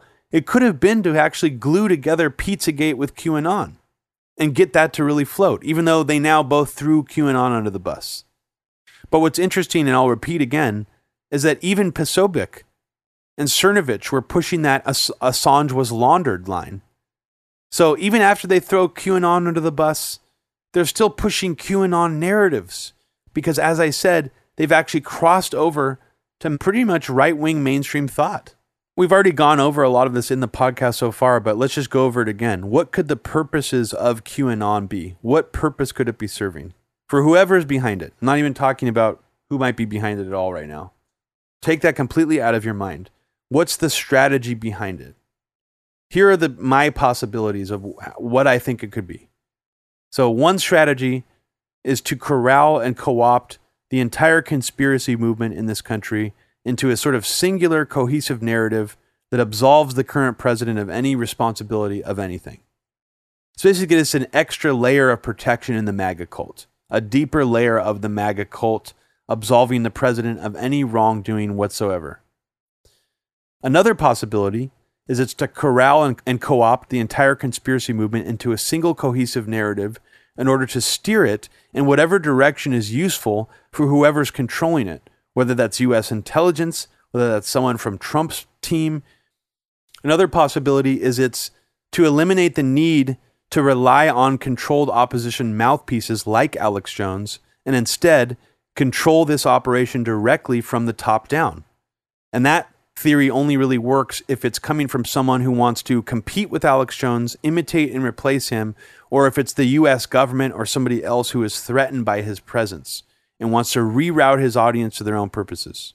Another possibility is that it's to create so much hatred and animosity towards the left that the right actually will fully dehumanize them, so much so that any Democrat could potentially be a Satanist or even a pedophile and lead to violent acts or potentially even a civil war. Or it could actually be all of those combined. Because on some level, it's kind of doing all of those things that I just said. It's steering the conspiracy movement into whatever direction QAnon wants it to go in. It's making all these people jump when it says jump. It's absolving the current president of any responsibility, of anything that even contradicts the Q narrative, because the Q can just update it and refine it and say, no, Assange is being laundered. Assange is a hero. Trump still thinks he's a hero. This is all a ruse. Don't buy into it. It could also be trying to imitate and replace Alex Jones. It could also be trying to start some kind of civil war or a militia like mentality where people will actually take these sort of violent impulses into their own hands and go kill leftists or BLM protesters or Antifa or whatever. And one more cartoonish possibility that I think I'm surprised more mainstream media people haven't touched Q because of this, because a lot of mainstream media people have been like, yeah, we're worried Trump might not actually leave office and might try to stay in office or even beyond his second term if he wins a second term. Well, another purpose of Q could be to try to create enough of a large brown shirt force that'll be willing to act to prevent Trump's removal from office if and whenever that happens, to rally the troops, so to speak. I used to talk about the danger of Alex Jones being able to rally his troops to start some kind of civil war like scenario. But now Q has far eclipsed what Alex Jones was capable of at this point in time. And that makes it very dangerous and very, very serious. So then that brings me, I guess, to the very last diatribe I want to do about who is QAnon. Who is it? Well, one way to, I guess, to me to try to figure out who QAnon is, is whose personality does it seem like? What ideas does it put out? Whose ideas does it resemble the most? Is the narrative that Q is putting out constructed by someone else and that someone posting is someone entirely different? How big is the team of Q? Is it multiple people? Is it a LARP or is it a total prank? Well, there's a lot of different theories. Um, one theory that I think is interesting is there's this guy named Luther Blissett, who's part of what's called the Italian media jamming movement, who wrote a really influential book that has on the cover the Q logo, the same font, the same Q that QAnon uses. And the book is called Q. BuzzFeed ran a piece called It's Looking Extremely Likely That QAnon is a Leftist Prank on Trump Supporters. And so the argument was that whoever is behind Q is actually basing this off like this Italian leftist who talks about like pulling political pranks, like yes men style things. That's what the book is actually about. And that's what some of his philosophies are actually about. So this was something early on that people were like, oh, yeah, maybe it's a total LARP, you know, and that this is actually a prank because it's, you know, has similarities to this Luther Blissett guy. So that's an interesting theory that someone randomly threw out there. Another theory that someone believes that they finally put to bed who is Q, and they think it's just a prankster 4chaner who actually may or may not actually believe some of the things he's saying, but it's not a guy with high level classified intelligence. There's actually an article that I can't find the link of now, but it's floating around out there. If someone remembers the name of it or has a link to it, please send it to me and I'll update this. I'll put a link in the show notes. A researcher discovered that someone actually used the trip code or revealed that they had logged into the same trip code that QAnon logged into on like a live stream or something like that. He quickly closed the window and tried to pretend like it wasn't anything. But a lot of people have looked at that incident as proof that it's just some random dude who accidentally revealed the trip code to show that he's actually Q and that the whole time it's just some random dude. I don't know what dude this is, and I personally don't believe that to be the case. I mean, maybe it is. Could QAnon actually be partly real? even if everything QAnon is saying are just dumb, wild goose chase breadcrumbs that are in and of themselves some kind of disinfo operation, some kind of trolled, controlled opposition, limited hangout operation. So here are the possibilities I think. Is it someone or a group of people passing on messages from actual US government insiders? What is their actual goal? Is it just people who are loyal to Trump, who just want to keep the boat from sinking? If the Trump admin was knowingly egging on Q and dog whistling to it, why would they allow something like that to remain not under their control? This point keeps making me pretty convinced that whoever is doing it is somehow close to Trump or has remained somehow under the Trump administration or people close to Trump's control, at least to control the messaging. So, what can we glean just from the content of QAnon's posting? What other conspiracy theory work does it feel like the most? Well, if we're just looking at the content, it definitely feels a lot like Alex Jones. Feels a lot like Jerome Corsi. It feels a lot like this Johnny come lately conspiracy grifter guy named George Webb, who mixed more populist right, neocon, insidious talking points about China, Iran, the Muslim Brotherhood, from the Gatestone Institute, from Gaffney's think tank, So the reason I say that all that is because QAnon is mixing in is basically pushing the new iteration of Alex Jones, the post-Trump Alex Jones, the one that constantly talks about China, Iran, the Muslim Brotherhood, Muslims. That's what QAnon is pushing. But interestingly, QAnon actually started off bipartisan, trying to act like it wasn't about the Dems. As I read to you in, from earlier Q postings in this episode, um, it tried to act really bi- uh, bipartisan. But eventually, what it did is it riled up all of its followers to believe everybody on the left is potentially a Satanist. So it's kind of clever. It used this sort of bipartisanship, oh, left right paradigm, got to crush it, dog whistling to get people to lead down a path to hate the left. Sometimes even the actual postings, in terms of the language that they use or the, or the way that they sound, it sounds like Trump. A lot of utterances of a phrase that Trump likes to say these people are sick, QAnon will often say. A lot of Christian dog whistling. Whoever is behind QAnon obviously understands the power of evangelical sort of satanic panic, or they're a true believer. I actually think it's the former, that they are doing it as a strategy. They're doing it as a strategy in a way that someone like Steve Bannon, these other, you know, people, maybe even with the exception of only Alex Jones, who's fine diving headfirst into satanic panic, all these other people aren't comfortable dabbling in that and broadcasting that. This gives the opportunity for Trump to have like a full satanic panic flank to rile up the evangelical MAGAs. It's kind of brilliant in a way. Nobody has to attach themselves to it. No Republican figure has to endorse Q, even though, as I said, a bunch of congressional candidates are actively now endorsing Q. Tonally, it's overall trying to appeal to boomers, not even like 4chaners or internet people. So, is QAnon actually is one of the goals also to try to get these these conspiracy theories that mostly exist online and in the fringes to a larger audience that can transcend like Fox News? Is it trying to surpass all of the right wing media channels to get all these regular people, boomers, regular Trump supporters, to believe in these specific conspiracies? It could be. I even personally saw people that I didn't know personally, but like were in sort of my social circle, like Abby. Her first appearance on Joe Rogan's podcast was with David Seaman, who was running for Congress, I believe, at the time. David Seaman, a libertarian dude, pretty smart guy. I didn't really know much about what he was about, but in the last several years since Trump, he's become a full blown Pizzagator QAnon grifter. And it's fucking, it's sad, it's crazy.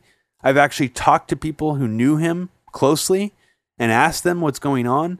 They have told me that they're very sad about it too. They don't understand how to actually get him to come back to reality. They feel that he's completely lost his mind. Lionel is someone that also was just like a regular 9 11 truther guy, conspiracy guy, not even like a right wing guy really before, turned into a full blown Trump bootlicking QAnon guy and seemingly was rewarded for it by Trump inviting him to the White House, personal meeting in the Oval Office. I know this has been quite a doozy of an episode or a two part episode about QAnon. And I hope I've really given you some things to think about. And I hope that people who didn't understand what QAnon was before listening to this now have a much better understanding of it. But ultimately, you're not really going to fully understand why this is so big. You just have to accept that it is this big now and it's actually really dangerous now. And somehow Trump has this giant loyal army of brown shirts who are into QAnon. They're not just regular MAGA cultists, they're much crazier. And if you know anyone who you see going down this rabbit hole or going down this path, try to warn them. You almost have to be clever about it though, because there's this attitude, you know, with these woke, you know, all these right wingers and QAnoners probably make fun of leftists all the time for being woke. All these fucking right wingers like they act like they're so woke, like they know exactly what's going on. They know everything about all the deep state players. They know all this and all that, and they don't know shit. But they're so sure of themselves that you're gonna have to penetrate that ego, that level of I can see the truth, man, and you can't. And if you're telling me that this thing I'm reading on this website is is uh, disinfo, then that means you've watched CNN and you're a neo lib who likes Hillary. Fuck you. Like, that's how stupid these motherfuckers have become. Can you find me a right winger who calls Hillary Clinton Killery, who actually even gave a shit about any of Obama's wars, like murdering people in the Middle East? They don't care about war. They just want to use it as a dunk. It sounds cool to call Hillary Killery. These people, if Hillary was a right winger, they would have loved how many people she killed. They probably would have wanted her to kill more people if Hillary is a Republican and on their side. It's just all a rhetorical game, it's all a joke. But I really implore you to try to suck any of your friends or family members out of this if you can. And you have to be delicate and careful about it because if they're already seriously driving headfirst down into this rabbit hole of QAnon, they've already lost their marbles in some sense. Because after that very first QAnon post I read you, anyone in their right mind should be able to see that that's a total fucking scam. That of course Hillary Clinton's not going to be arrested that's a fantasy. It's never going to happen. No president's ever going to be arrested. These people all protect each other. Even this idea of an inner civil war happening that's where the deep state is factionalized. I mean, I know I have expressed that belief at, at points in this podcast, but ultimately, when it comes down to it, these people will protect each other. They're not going to, let's say, even in theory, if Hillary Clinton actually raped children and ate adrenochrome out of their brains, the Trump administration and the Justice Department would actually still probably figure out a way to protect her. That's how much this is actually a good old boys club when you really boil it down. So this divide you're seeing or are hearing about, it may be overhyped, it may be exaggerated. I don't know. I know I probably sound like a hypocrite because I've stated in the opposite direction before. I'm going to wrap up this double part QAnon episode with audience questions uh, that were asked to me when I put out the question on Twitter what would you like to hear me talk about in the QAnon episode? And what questions do you still have about QAnon? And I'm going to do my best to answer those. And I'm just going to give totally off the cuff answers. I haven't read any of your questions in advance. I just copy and pasted them to a document. So I'm going to give it my best shot. And if you have any follow up questions, please feel free to ask. We'll, we'll continue to talk about the subject as we do on Media Roots Radio. Um, it's not a subject that'll come up on every episode but if you want and are craving more content about QAnon and the weirdness of it and where it's going, definitely check out the QAnonymous podcast. The fine folks who put that together, really good researchers. They also stream on Twitch. So check them out as well. So here we go into the audience questions about QAnon. So sorry for whoever wrote the first question. I didn't write your Twitter username down. They ask, I remember way back when you did an interview with a guy who was pretty far into Q. I remember he had mentioned that it that it had told everyone to watch out for a certain date, which ended up being the same day as Trump FOing FOing the photo op in North Korea. Is there any other examples of this type of thing that is perhaps keeping the Q followers going, or was that a one-off, different version of Q altogether? Um, well, I hope I answered that earlier with the proofs section of the episode. Um, since this episode is being split into two parts, um, it should be in the first part of the episode when I go over the proofs. North Korea, Air Force One photos were apparently a proof. The pens photographed somewhere in the White House was another proof. And also a photograph taken apparently in the Oval Office was another proof. And Tip Top was another proof. So those four main things, I think, were the things that really took it over the top and solidified it in most Q supporters' minds. Twitter user Toya Harada asks, do you think it's legitimate and that it is a psyop run by someone near Trump? Or do you think it's 100% LARP? Well, I've already explained during this podcast, I think it's definitely some kind of psyop run or with the involvement of people inside the government that are somehow loyal to Trump or using his movement. But I'm I, I'm leaning towards it's someone loyal to Trump or a group or people loyal to Trump, or it's some kind of intelligence psyop.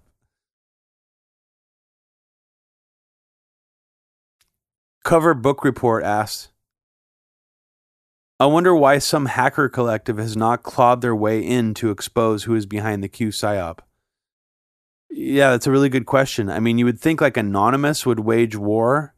And I think maybe there was some like anonymous video saying they're waging war on QAnon at some point. Didn't really go anywhere. Um, so yeah, that is a good question. I mean, according to Alex Jones, Q was already hacked and taken over, and according to Jerome Corsi, um, he he thinks that he was even being hacked at times the whole time, even though he was there decoding it and you know writing books about it. He he, now claims that it was being hacked and taken over at various times throughout the entire thing. By who I have no idea who he it means. Twitter user Bam asks, "At what point did you start believing that someone in the Trump admin or close to Trump was behind Q?" Well, Bam, I think I explained on the podcast earlier that I think it was that rally that had the floor flooded with people waving Q signs at Trump. That's what really did it for me. And that was already after the tip top thing that really kind of freaked me out as well. And then I started seeing too much evidence that people in his administration or close to him were endorsing Q. And then that social media summit, I didn't really talk about on this podcast, but the social media summit that was supposed to be Trump's response to Twitter censoring him, which was basically just a weird rant where he talked about losing followers on Twitter. You should watch it if you guys haven't seen it. And it erupted in a argument between reporters um, and like weird fringe alt right media personalities that Trump had invited to the Rose Garden. So it erupted in like a, a yelling match, screaming match between people, like these Beltway reporters and these like alt right personalities. Several of the personalities that Trump invited to this White House Rose Garden social media summit uh, um, were Tim Pool and QAnon followers, Mark Dice, and and several other people. And I'm I wish I uh, fuck forgetting the names of one of them. She was an actual she's an R and B singer, um, who was wearing Q earrings when she got her like Grammy or something. Uh, so Trump invited her to the White House. Of all the you know singers and even Trump supporter musicians to invite to the White House, he happened to invite a Q an open QAnon supporting one. I mean, I think there someone's trying to send a message there. So that's all those things combined. I, th- I I don't remember the exact moment, but I do think it was that rally maybe that really solidified it in my mind that okay. And also the fact that the media started talking about it. I think the media ignored it until they felt that Trump maybe was actually endorsing it somehow. So the media opened the floodgates and started talking about it at the same time. I hope that answers your question, Bam. The Grabbing Hands asks Is JFK Jr. going to return and put the world on track to some kind of utopia? Does Trump own some kind of looking glass designed by Nikola Tesla that, that allows him visionary power? Are these even Q claims? Um, the first one, I apparently I don't think Q ever said anything about JFK Jr. actually coming back to life. Maybe he did in some post. I don't didn't see it in my actual just digging into Q posts.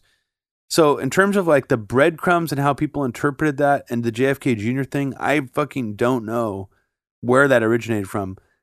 And you've just actually introduced me to a new one. I'm hoping you actually made this one up because this one's pretty fucking cool that Trump is like um, Saruman in uh, Lord of the Rings, and it actually has a pal- uh, a palantir, um, you know, uh, but it's actually based on Tesla technology that allows him visionary power. I mean, that would be hilarious if that actually did spring out of QAnon. But at this point, I'm willing to believe anything. And no, I have no idea if that second one is a QAnon claim. So, bravo for um, stumping me there. I thought I had done my homework.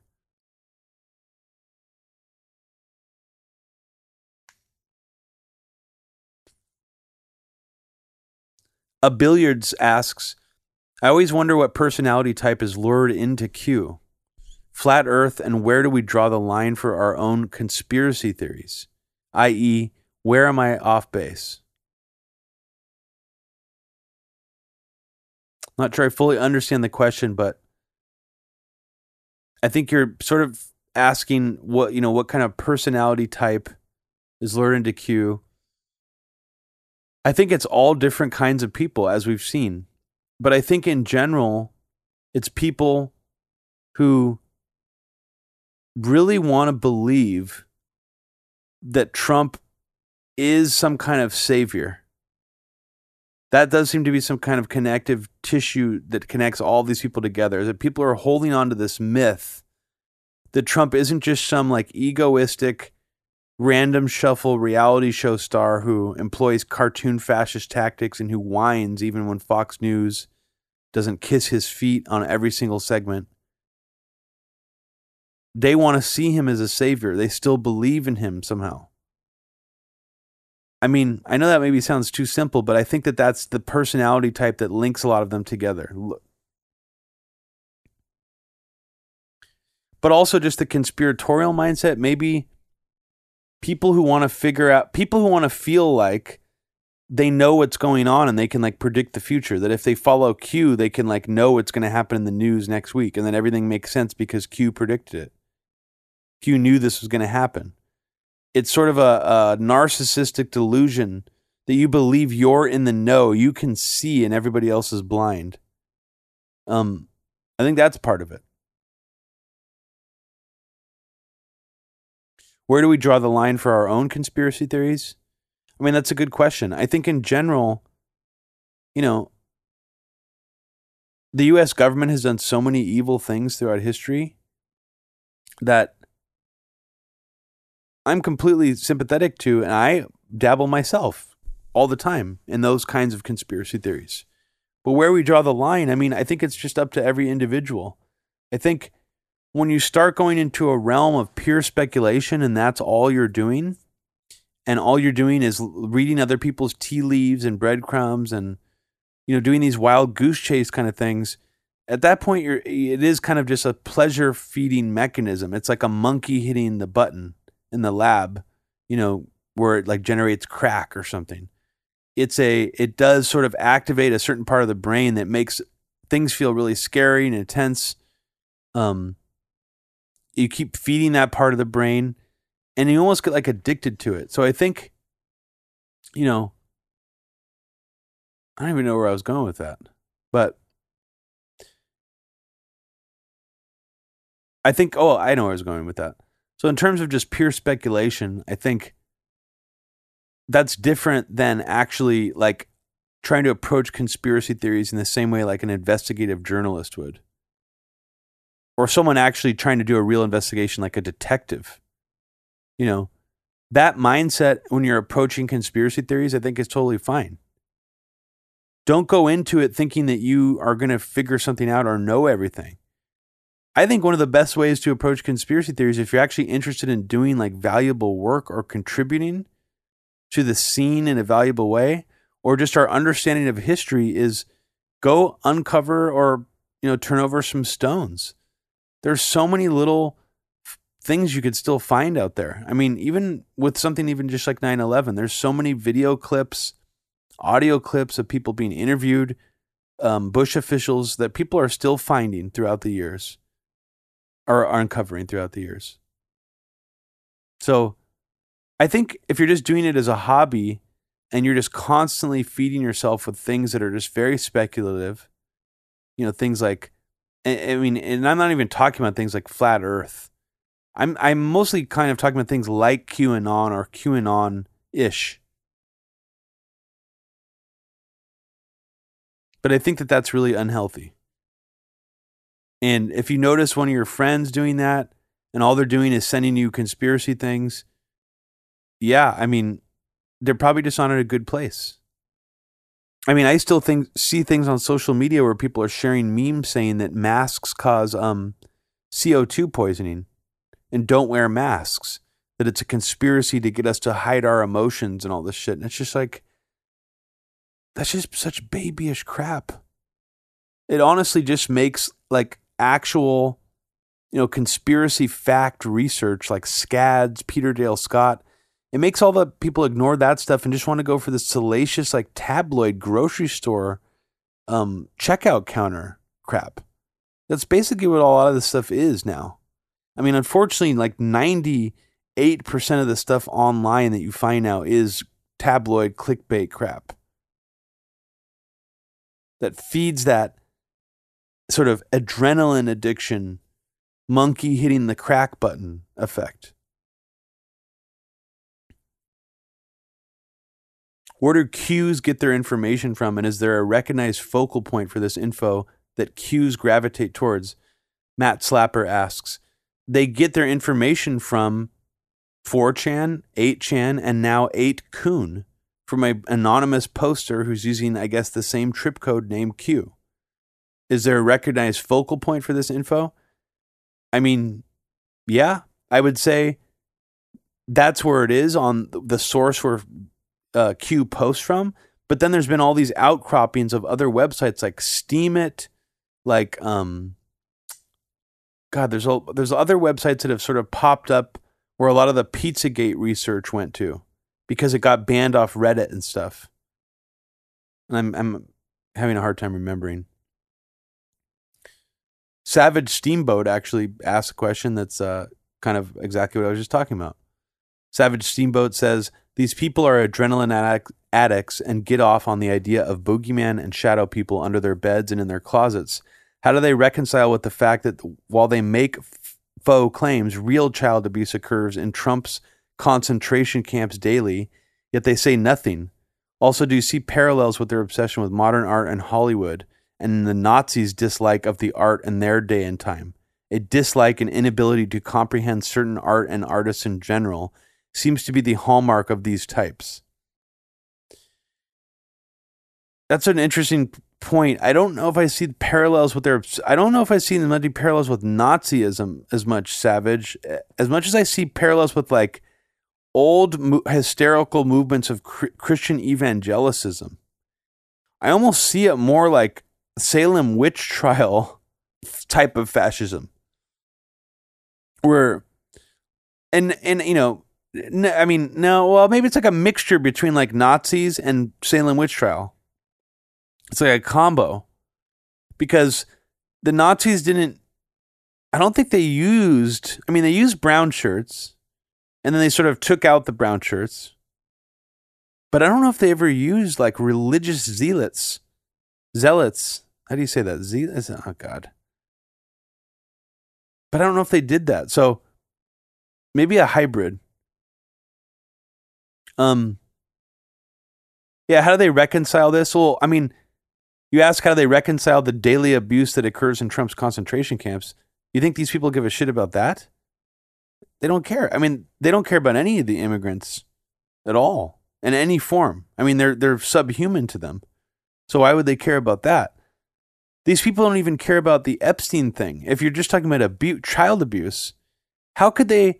The Epstein connections with Trump are so proven and so well documented that that's a total blind spot that they have to have to believe in the QAnon narrative. You know, and that's not something that's like liberal or conservative. It's not like you can write off Trump's Epstein connections and be like, oh, you libtard. He didn't have any connections with Epstein. That's just a libtard talking point. No, it's the they actually do do that with the concentration camps. They're like, oh, those aren't concentration camps, you fucking libtard. This is like a regular. They have like great conditions there. You know, they they just totally that's there. They already have all these like weird talking points for that. Their talking point for the Epstein stuff is that Trump somehow actually kicked Epstein out of Mar-a-Lago when he found out that Epstein was sex trafficking underage girls at Mar-a-Lago. That's their narrative for how Trump is actually anti-Epstein. Now, what's so funny to me about that is, first of all, there's no denying that Trump actually allowed Jeffrey Epstein to operate for a long time at Mar a Lago. And Trump already knew that Epstein's deal was women and underage women. So, what happened? Did Trump just look the other way the whole time? And then eventually, when Epstein actually got caught trying to fuck an underage girl, or apparently he actually did rape an underage girl at Mar a Lago, and that's when Trump kicked him out. So, I guess that's supposed to mean that, and, and how do we even know that happened? That's the story that apparently Trump wants you to believe. Um, it just doesn't make any sense. I mean, like I said earlier in this podcast, Ghislaine Maxwell, Jeffrey Epstein's underage girl recruiter, used to do this, recruit women with Trump's ex wife when Trump was still married to her. So, yeah, I mean, that's a whole other issue, though, subject. What's the relationship between Alex Jones and Q? Says Column. Well, Column, um, apparently Alex Jones was very pro Q and even believed that Q was exactly what Q said he was in those postings. And Alex Jones actually seemed to genuinely believe it. I mean, Alex Jones is a liar, a pathological liar. But I would wager Alex Jones, on some level, actually did believe that Q was some kind of high level person close to Trump who was putting out the messages that the public needed to hear to fight the deep state. He Alex Jones even claims that um he knew who exactly who Q was. So what the relationship actually was, I have no idea. Whether Alex Jones was totally conned by someone, I don't know. Alex Jones then, after Q turned on Alex Jones, Alex Jones started bringing on another guy who went by the codename Zach who almost became like the new Q just for Alex Jones, who worked for NASA apparently. So, you know, Q turned on Alex Jones, and then Alex Jones Q- turned on Q. So the relationship fell apart. You know, I'm talking about these this relationship as if it's between a real person another real person, but it doesn't really sound like it. Lonnie Dean 25 asks, point out specific examples of the Trump administration promoting or flirting with Q on nonsense conspiracies. There's probably many. Well, I already did several in this podcast already, but I'll just say that Trump has actually retweeted QAnon accounts and promoted QAnon Twitter accounts something like over 45 times. And most of it actually has occurred since COVID 19. He's apparently gone on a 30% increase of retweeting QAnon accounts since COVID 19. And Eric Trump, like I said, posted that QAnon meme right before the Tulsa rally, almost like he wanted to like bring QAnon brown shirts out to that rally to fight protesters or something. I mean, it honestly seemed that crazy to me. Maybe that's why I was taken down so quickly. Joe asks, is it anti Semitic? Are there elements of it that are anti Semitic? I've been surprised that I haven't seen anything explicit from the QAnon community besides maybe some of the Soros stuff. Yeah, I mean, it's not overtly anti Semitic, but it in general has things that go back to anti Semitic conspiracy theories in history. So the idea that the that like the financial class that the you know this this oligarchy controls like the minorities like black people BLM and the communist infiltration. Um, that is sort of like a, an anti Semitic worldview. And also the fact that Q does only bring up like Rothschild. I mean, whenever you're dealing with anybody who only talks about the Rothschilds all the time, you are dealing with someone, whether they realize it or not, who's rooted in a worldview that is sort of based in like anti Semitic conspiracy theories. And I'm not saying the Rothschilds are good people and they're probably terrible, horrible human beings. But do you understand what I'm saying? Mikos asks the average IQ of a Q believer. I don't know. I mean, I can't say that I've met anybody who's like really, really, that I would consider a really smart person who follows Q. I've been surprised by some people that I've known in my personal life um, who have kind of gotten sucked into Q, but they don't subscribe to it wholeheartedly. So I don't know. I mean, I don't want to say that only dumb people would follow Q, but it does seem to I think it preys on the mentally vulnerable, I'll just say. It's not as matter of much of intelligence as it is where you're at in life, I think. Does your life have meaning? because I think that's what the void that Q fills. just like any other like conspiracy theory that you get totally obsessed with that will sort of take a, up a large part of your life. Q just keeps going and keeps dangling this carrot on a stick. It's a person. You know, it has a personality.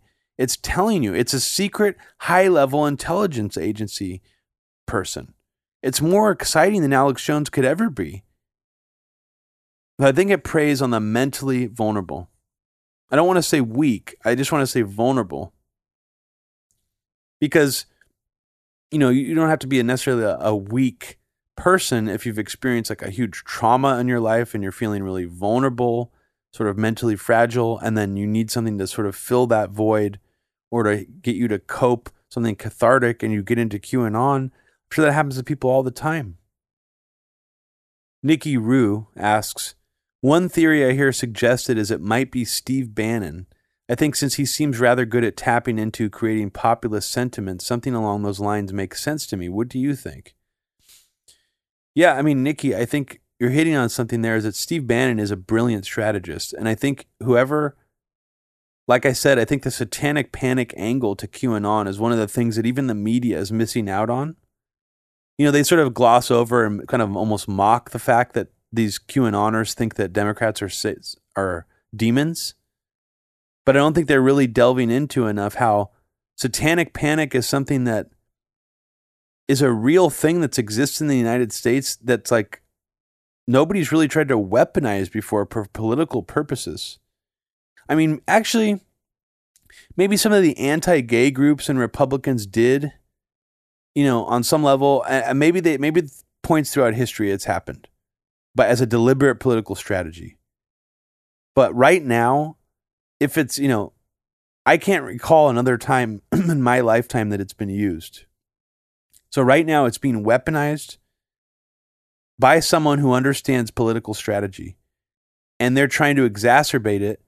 And they're trying to use things that are very, very popular and viral, like Alex Jones rhetoric. And they're even used, they even used Alex Jones. Somehow they got whoever this poster is, whoever this group is, got Alex Jones actually on board. Steve Bannon knows exactly how important someone like Alex Jones is to carry the populist movement, so called right populist movement. We know it's an actual scam, it's not really populist. But the flip side of populism is the scary side, this sort of mob mentality and satanic panic among like evangelical Christians and even just like casual Christian people creates a, a scary mob mentality. You can weaponize that for political purposes as a pop part of your populist wing. So, Steve Bannon, I mean, I don't know what he's actually said about QAnon, if he's spoken about it before, but I wouldn't be surprised if he was absolutely in love with what it was doing because it's perfectly in line with his vision, actually.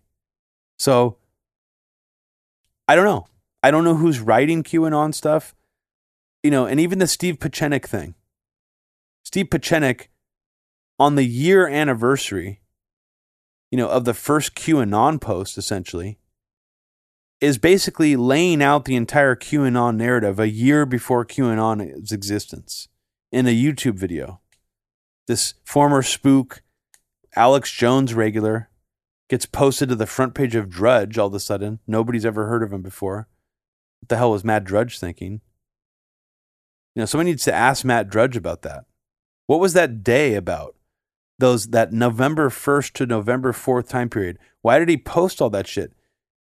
If you just ask them straight up, hey, did you know Erik Prince and Alex Jones and Steve Pieczenik were basically trying to confirm Pizzagate was real and trying to get it like to go over the top? Did you know that when you posted all those articles like on the front page of Drudge at the top? I mean, what would Matt Drudge say? Would he be like, "Oh no, I had no idea"? He's he knows exactly what he's doing. This is the guy that broke the Monica Lewinsky story. Do you think that he didn't know what he was doing? He knew, oh my God, I can weaponize satanic panic in the three to four days leading up to the 2016 election against Hillary Clinton? Okay. I'm going to go all the way, baby. And that's what Matt Drudge did. And I don't know what Steve if Steve Bannon had anything to do with this. In fact, he's really not that much part of the Mueller report. Was Mueller looking at Q stuff, Pizzagate stuff? How did Jerome Corsi and Roger Stone get so caught up in the Mueller investigation over these weird Russia things and like these perjury charges? Michael Flynn has some bizarre backstory. You know, did the Obama administration target Michael Flynn um, as punishment for something else? You know, everybody's like, oh, he was trying to do de- detente with Russia, and he was also trying to expose the Obama CIA funding of Al Qaeda in Syria. So that's why Obama wanted to take him down. But if you actually look into Michael Flynn's past, there's some really weird political intrigue there where Michael Flynn's good friend, Michael Ledeen, PNAC neocon, Michael Ledeen's wife, Barbara Ledeen, was actually soliciting hackers on the deep web in 2015 to try to get hackers to somehow find those 30,000 missing emails of Hillary Clinton's. So, this is the same guy, Michael Flynn, who went on the RNC stage and said, lock her up about Hillary Clinton. I mean, who knows what kind of personal reasons or punitive measures were taken against Michael Flynn? I mean, his friend, his friend's wife, while having access in some kind of intelligence committee in the Senate, tried to launch an investigation on the deep web to get Hillary's emails. There's so many weird things too that you can weird ways you can look at the Mueller investigation in retrospect. When you look at all these players that are also involved in promoting Q and involved in promoting Pizzagate, and who were really actually pivotal in gluing together Pizzagate with QAnon and giving validity to it, I think it puts a whole new spin on the Mueller investigation. I have no doubt in my mind that people behind the scenes in the Mueller investigation were trying to figure out what the hell QAnon was. And they probably just gave up. There it is. I have no fucking clue what this shit is. This is just too weird. Well, I guess that's a perfect note to end the podcast on. Because what did I really figure out? Nothing. We still don't know what it is. All we know is that Q right now is just really riling people up in Trump's base to still believe that COVID 19 is a hoax, um, to think Dr. Fauci is going to take over the world, that all the lockdowns are a hoax, that it's a global conspiracy to try to get Trump basically out of office. So that's what we're left with now. And I hope you enjoyed this very, very long two part episode of Media Roots Radio. This is our QAnon special. And as always, uh, thank you again for being a donor to Media Roots Radio. If you're listening to the second part, because the second part was for patrons only, we may be unlocking this episode in a month or two for people. But for now, this is for patrons only. And we really, really appreciate your support. We cannot thank you enough. And Abby will be back soon. Uh, probably be another month of me by myself. Uh, well, of course, with guests too. You're going to be stuck with me for another month. But probably after that, Abby will be back. And definitely check out her new Empire Files episode. It's absolutely incredible. It's film quality documentary about the Afghanistan war and showing the continuity between all the presidencies since Bush, since the start of the Afghanistan war. It's an incredible documentary that her and Mike Prysner put together. Um, so if you're listening to this, Abby and Mike, love you guys. Hope you're doing well. And everybody out there, hope you're doing well as well.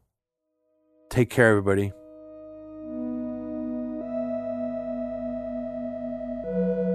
And thank you again for becoming a subscriber to Media Roots Radio. Just wanted to give a shout out to some of our new patrons. Thank you. Thank you, Jake Fires. Thank you, Darian Fisher. Thank you, Kevin Leavitt. Thank you, Brian Stewart. Thank you, Orestes Perez. Thank you, Brendan Garcia. Thank you, Michael Hallback. Thank you, Ryan Villasante. And thank you, Blake Whitson. Take care, everybody. And get ready for another deep dive episode next month in July on Media Roots Radio into the history of the Black Liberation Movement in the United States and the history of and the history of police brutality in the United States and how it's exponentially increased since the new iteration of the Black Lives Matter protests.